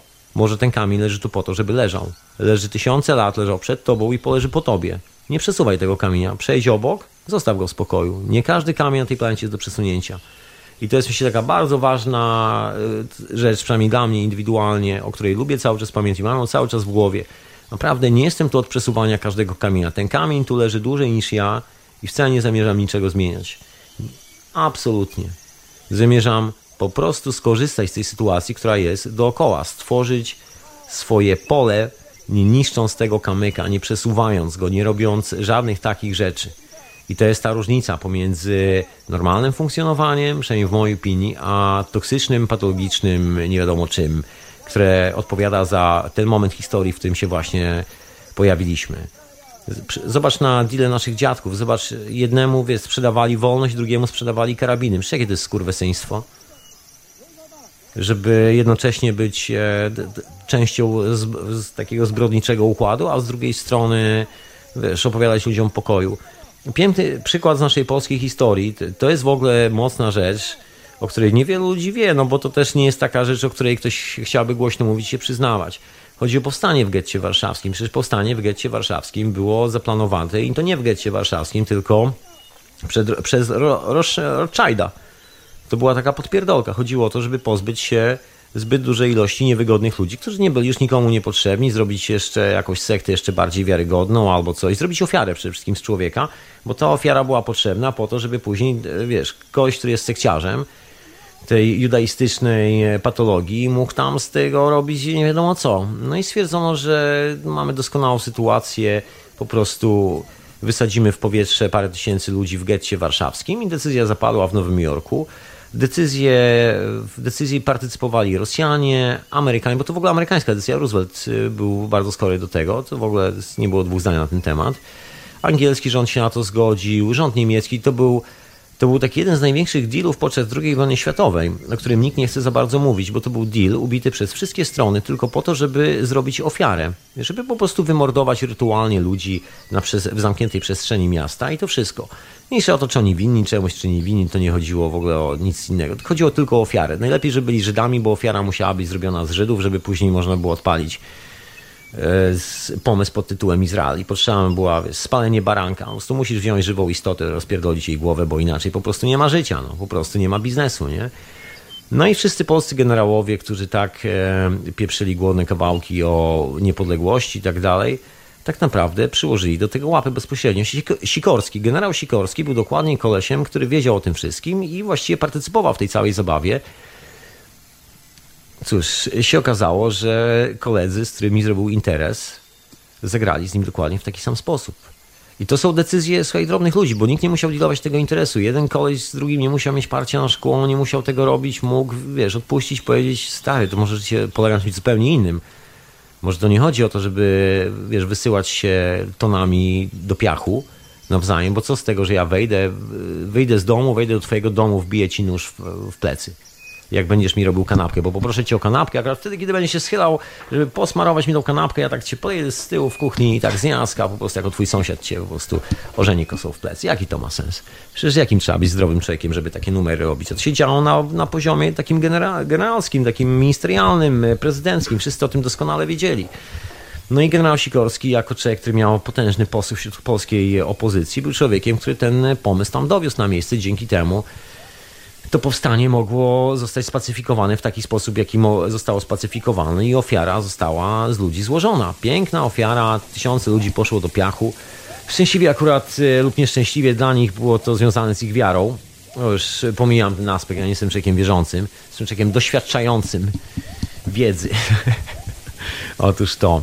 No i taki krzywy numer. I później, e, wiesz, wiatr historii zawiał i wiadomo, że nie można krzywo o nikim powiedzieć, więc każdego zrobiło się bohatera i tam, wiesz, połowa połowa 40-milionowego narodu klęka w ogóle na kolana, bo wielki generał został zamordowany przez e, spiskowców w zamachu lotniczym. Został zamordowany, ponieważ za dużo wiedział, było ryzyko, że przecież za chwilę, jak będzie powstanie warszawskie, cokolwiek będzie, to się zaraz koleś wygada i wszystko to wypłynie na wierzch. się okaże, że powstanie w getcie warszawskim było elegancko zaplanowane przez najwyższe kręgi władzy, wiesz, tej walczącej z nazizmem, szczególnie tej walczącej z nazizmem. I że to był taki pierwszy deal, taki, takie ludobójstwo, takie globalne ludobójstwo masowe, że zeszli się wszyscy właściciele państw, dosłownie wszyscy, się zeszli i podpisali wyrok po prostu śmierci na grupę ludzi po to, żeby się zabawić swoje gry i zabawy. Ten sam numer dział się podczas I wojny światowej, bo nie jest to pierwsza taka historia, tylko że tam akurat nie było takiej radykalnej ofiary z ludzi, tak jak dosłownie takim sekciarskim, tak jak zrobili to Rothschildowie, tak jak giełda nowojorska zrobiła z tymi wszystkimi mieszkańcami getta w Warszawie. Przecież ci ludzie zostali poświęceni po to, żeby zostali spaleni jak ten baranek na, na ołtarzu. Tylko po to. Musieli wszyscy w rytualny sposób zostać zamordowani, zginąć w, w bólach, troskach, takich wiesz, w ekstremalnej sytuacji. To nie miało być ładnie, przyjemnie i kolorowo. Miała się lać krew i tak bardzo brutalnie być. Szczególnie dzieci i tak dalej, i tak dalej. Wszystko miało po prostu być wyorane. wyorane. I takie pomysły mieli ludzie, którzy później byli stawiani, dalej są stawiani na pomniki. I to jest kwestia konsekwencji. To jest dokładnie ta sama historia. Teraz wyobraź sobie i zastanów się, co ty właściwie robisz w swoim własnym życiu, co ja robię. My robimy tylko otoczenie. Ci panowie zrobili otoczenie i konsekwencje tego otoczenia, bo zrobili deal ze sobą, nie licząc się z nikim. Po prostu potraktowali wszystkich jako taki właśnie. Widzisz, tak się kończy taka zabawa. I teraz wyobraź sobie, że ktokolwiek gdziekolwiek na świecie, a to jest naprawdę, to jest jedna z miliarda, to jest kropla w morzu niegodziwości, która się wydarzyła w ciągu ostatnich lat z, i to jeszcze z ręki właśnie tych tak zwanych rządzących, ludzi z władzą, którzy wrzucili taki koncept i nagle ktoś podjął ten koncept, bo jak się okazuje polityk, który jest skurwysynem, niewiele się różni od obywatela, który jest skurwysynem, który robi dokładnie te same wybory na co dzień. Tutaj panowie mogą sobie zawsze podać ręce, jeden z drugim. To naprawdę nie gra żadnej różnicy, przynajmniej dla mnie, z mojego punktu widzenia. I teraz wyobraź sobie, że właśnie następuje kompresja czasu. To co my mamy w tej kompresji czasu do, do oglądania? Bieganie po łące, czy zabawy rytualne ludobójstwa na masową skalę? Normalne jest to, że Jak się zaczniesz cofać do stanów emocjonalnych, które zostawiliśmy po sobie na tej, na tej planecie, to co ty znajdziesz? Znajdziesz to ludobójstwa. No i teraz, no co, no, można oczywiście stwierdzić, że to poprzednie wcielenia. I może tak jest. Ja nie jestem tak do końca przekonany o tym. Znaczy, to nie znaczy, że nas tu nie było, ale może niekoniecznie w tej formie, może w troszkę innym wymiarze, w trochę innej przestrzeni. Nie chcę rozwijać tego tematu, jest to dosyć taki jakby lotny temat i to w ogóle na osobną historię. Ale myślę, że w dużej mierze jakby konkluzja dzisiaj jest taka, że masa tych historii, tego, że czujemy się Kleopatrą, tego, że nie wiem, czujemy się Napoleonem, jeżeli ktoś się czuje oczywiście albo Kleopatrą, albo Napoleonem, nie jest związana z żadną rzeczywistą historią, która nam się wydarzyła. Jest to tylko zapis stanów emocjonalnych, które stworzyliśmy jako, jako nasze indywidualne środowiska i zsumowaliśmy te środowiska. Środowisko ludzi, którzy na święta kupują Coca-Colę i robią to swoje środowisko, ten swój environment, jest y, morderczy dla ludzi w strefie gazy, morderczy dla ludzi w Ameryce Południowej. Jest, z jednej strony ktoś pije napój gazowany, z drugiej strony producent napoju gazowanego morduje lokalnych ludzi, którzy którzy są właścicielami wody, bo chce nalać ci tej wody do. Nawet nie nalać tej wody, bo ta woda mu posłuży tylko i wyłącznie do wyprodukowania plastiku. On tylko i wyłącznie do tego jej potrzebuje. Nawet ci nie dostarczy, żebyś miał lepszą wodę, bo on i tak leje ci gównianą wodę do tych napojów gazowanych. Ale żeby wyprodukować opakowania do napojów gazowanych, trzeba pozabijać trochę ludzi. Ofiara musi zostać spełniona. Ofiara z człowieka jest obowiązkową rzeczą w tym e, rytualnym e, świecie, w tej cywilizacji. Tak to wygląda. słaba sprawa troszeczkę, ale wiesz co, z jednej strony słaba sprawa, z drugiej strony piękna lekcja pokazuje, wiesz, skali makro i takiej globalnej, gdzie leży clue każdej drobnej decyzji. Clue decyzji nie leży w tym, czy ty, wiesz, się zgodzisz na coś, czy się nie zgodzisz, jakby robiąc deal z człowiekiem. Prawda jest taka, nigdy nie robisz dealu z człowiekiem. Robisz deal z tym, z całym jego światem, z jego, środowi- z jego otoczeniem. Zawsze. Nigdy się nie zmienia. Jeżeli jesteś naiwny głupi, naprawdę będzie się do końca życia wydawało, że robisz deal z człowiekiem, portfelem, z rzeczą, przedmiotem. Zapomnij o tym robisz deal z jego otoczeniem i albo jego otoczenie jest w stanie cię wchłonąć, albo, albo jest konflikt. Albo, no właśnie, nic więcej. A otoczenie tego człowieka to są jego decyzje w życiu. Które, I twoje decyzje, bo w tym momencie wytwarza się interakcja i to wszystko wraca do ciebie. On sobie pójdzie dalej ze swoim otoczeniem, cię zostawi, ty sam zostaniesz z tymi interakcjami, później sam. I sam będziesz musiał to zdealować. I to jest ta odpowiedzialność, którą każdy z nas y, bardzo niechętnie przyjmuje na samego się, tak na, na klatę, mówiąc dosłownie. Nie chcemy dealować konsekwencji własnych wyborów, bo, bo nie, bo w telewizji mówią, że nie potrzeba, bo ten koleś jednego dnia zachowuje się jak schizofrenik, krzyczy, skacze, jest wiesz, pełen entuzjazmu, a w drugiej scenie w tym filmie jest permanentnie załamany i przypomina osobę, która właśnie wyszła po ciężkim leczeniu antydepresyjnym, właściwie jest przy ciężkim leczeniu antydepresyjnym. Nikt z nas nie ma takich huśtawek emocjonalnych w ciągu jednego dnia. Jedyne huśtawki emocjonalne, jeżeli nam się takowe wydarzają, są tylko i wyłącznie odgrywanymi scenkami, które po prostu jak tani aktorzyna odgrywamy sami przed sobą. Fenomen. I cały świat, który tak sobie skonstruowaliśmy żarliwie, skonstruowaliśmy po to, żeby potwierdzał te nasze aktorskie wiesz, ambicje, żebyśmy mieli wszędzie scenę, żeby nie było tak, że wyjdziesz z domu, a tam już nie ma sceny. Nie, czyli scena jest wszędzie. Wchodzisz tu, wchodzisz tam, tam musisz wyglądać, tam musisz wyglądać, tam musisz być, tu musisz, wiesz. Dla niektórych ludzi scena się nigdy nie kończy. Jedynym miejscem, gdzie są na scenie jest moment, kiedy zamykają oczy i śmią, śnią się im koszmary, dlatego nie za bardzo lubią sny, bo w koszmarach przypomina im się, gdzie oni są. Ja myślę, że w dużej mierze część tych historii, które być może trafią i do Twojego, i do mojego ucha teraz, jestem miłośnikiem, prawda jest taka, że jestem naprawdę miłośnikiem tych wszystkich opowieści z hipnoz, e, z wypraw poza czasem i przestrzenią, autentycznie, człowieku. To gazety nie przeczytam, ale chętnie przeczytam na przykład opowieść człowieka, który wybrał się w sesję regresyjną i uważam, że to jest o wiele ważniejsze dla mojego życia w jakikolwiek sposób niż e, czytanie gazety na co dzień. No i podejrzewam, że w tej części regresywnej pojawi się troszeczkę ciekawych informacji w, w najbliższym czasie, bo też e, czas kompresji. Wszyscy będziemy dotykali, właściwie nawet nie będziemy, wszyscy już dotykamy dokładnie tego samego problemu, tego samego syfu, który leży pod dywanem. Jesteśmy już pod ścianą i nastał czas na decyzję. Kto, gdzie i w jaki sposób się będzie e, na tej planecie bujał, jakie środowisko stworzy dookoła siebie. I to jest chyba najpiękniejsza lekcja, którą przyszło nam odebrać teraz od planety małej Ziemi że możemy sobie teraz podjąć taką decyzję w swoim własnym życiu i zdecydować, w którą stronę idziemy, a w którą stronę nie idziemy. Bez kompromisów. Właściwie w naturze nie ma kompromisów. Otóż to, to jest zabawna historia. To ja znikam, człowieku, znikam. Się przegadałem dzisiaj, tak e, troszeczkę przyciągnąłem jak zwykle, no ale też zacząłem późno, także mam nadzieję, że miło Ci się słuchało moich e, dziarskich refleksji na temat życia i kilku innych spraw dookoła, które wydają mi się dosyć istotne, bo to jest właśnie moje otoczenie, to jest moje środowisko, to jest mój z angielskiego mówiąc environment, dokładnie to, a nie to, co ktoś tam mi wymyśla. I teraz, idąc dalej za ciosem, pamiętaj, że dealuję z tobą nic innego jak swoje środowisko, a nie samego siebie, bo ja to, wiesz, ja to jestem ja. Komórek nie wymienimy. Żadnych. Kości też ze sobą nie wymienimy, ani narządów wewnętrznych też nie wymienimy. Ale wymienimy swoje otoczenie, elementy swojego otoczenia. Ta energia, która tam funkcjonuje. Koniec kolejnego odcinka Hiperprzestrzeni. Dzięki człowieku za wysłuchanie moich refleksji na temat e, tych wydarzeń, które się dzieją dookoła nas i tego, jak się wszystko kręci w tych czasach, no co dużo mówić, prawie że ostatecznych dla co po niektórych. I to mocno ostatecznych.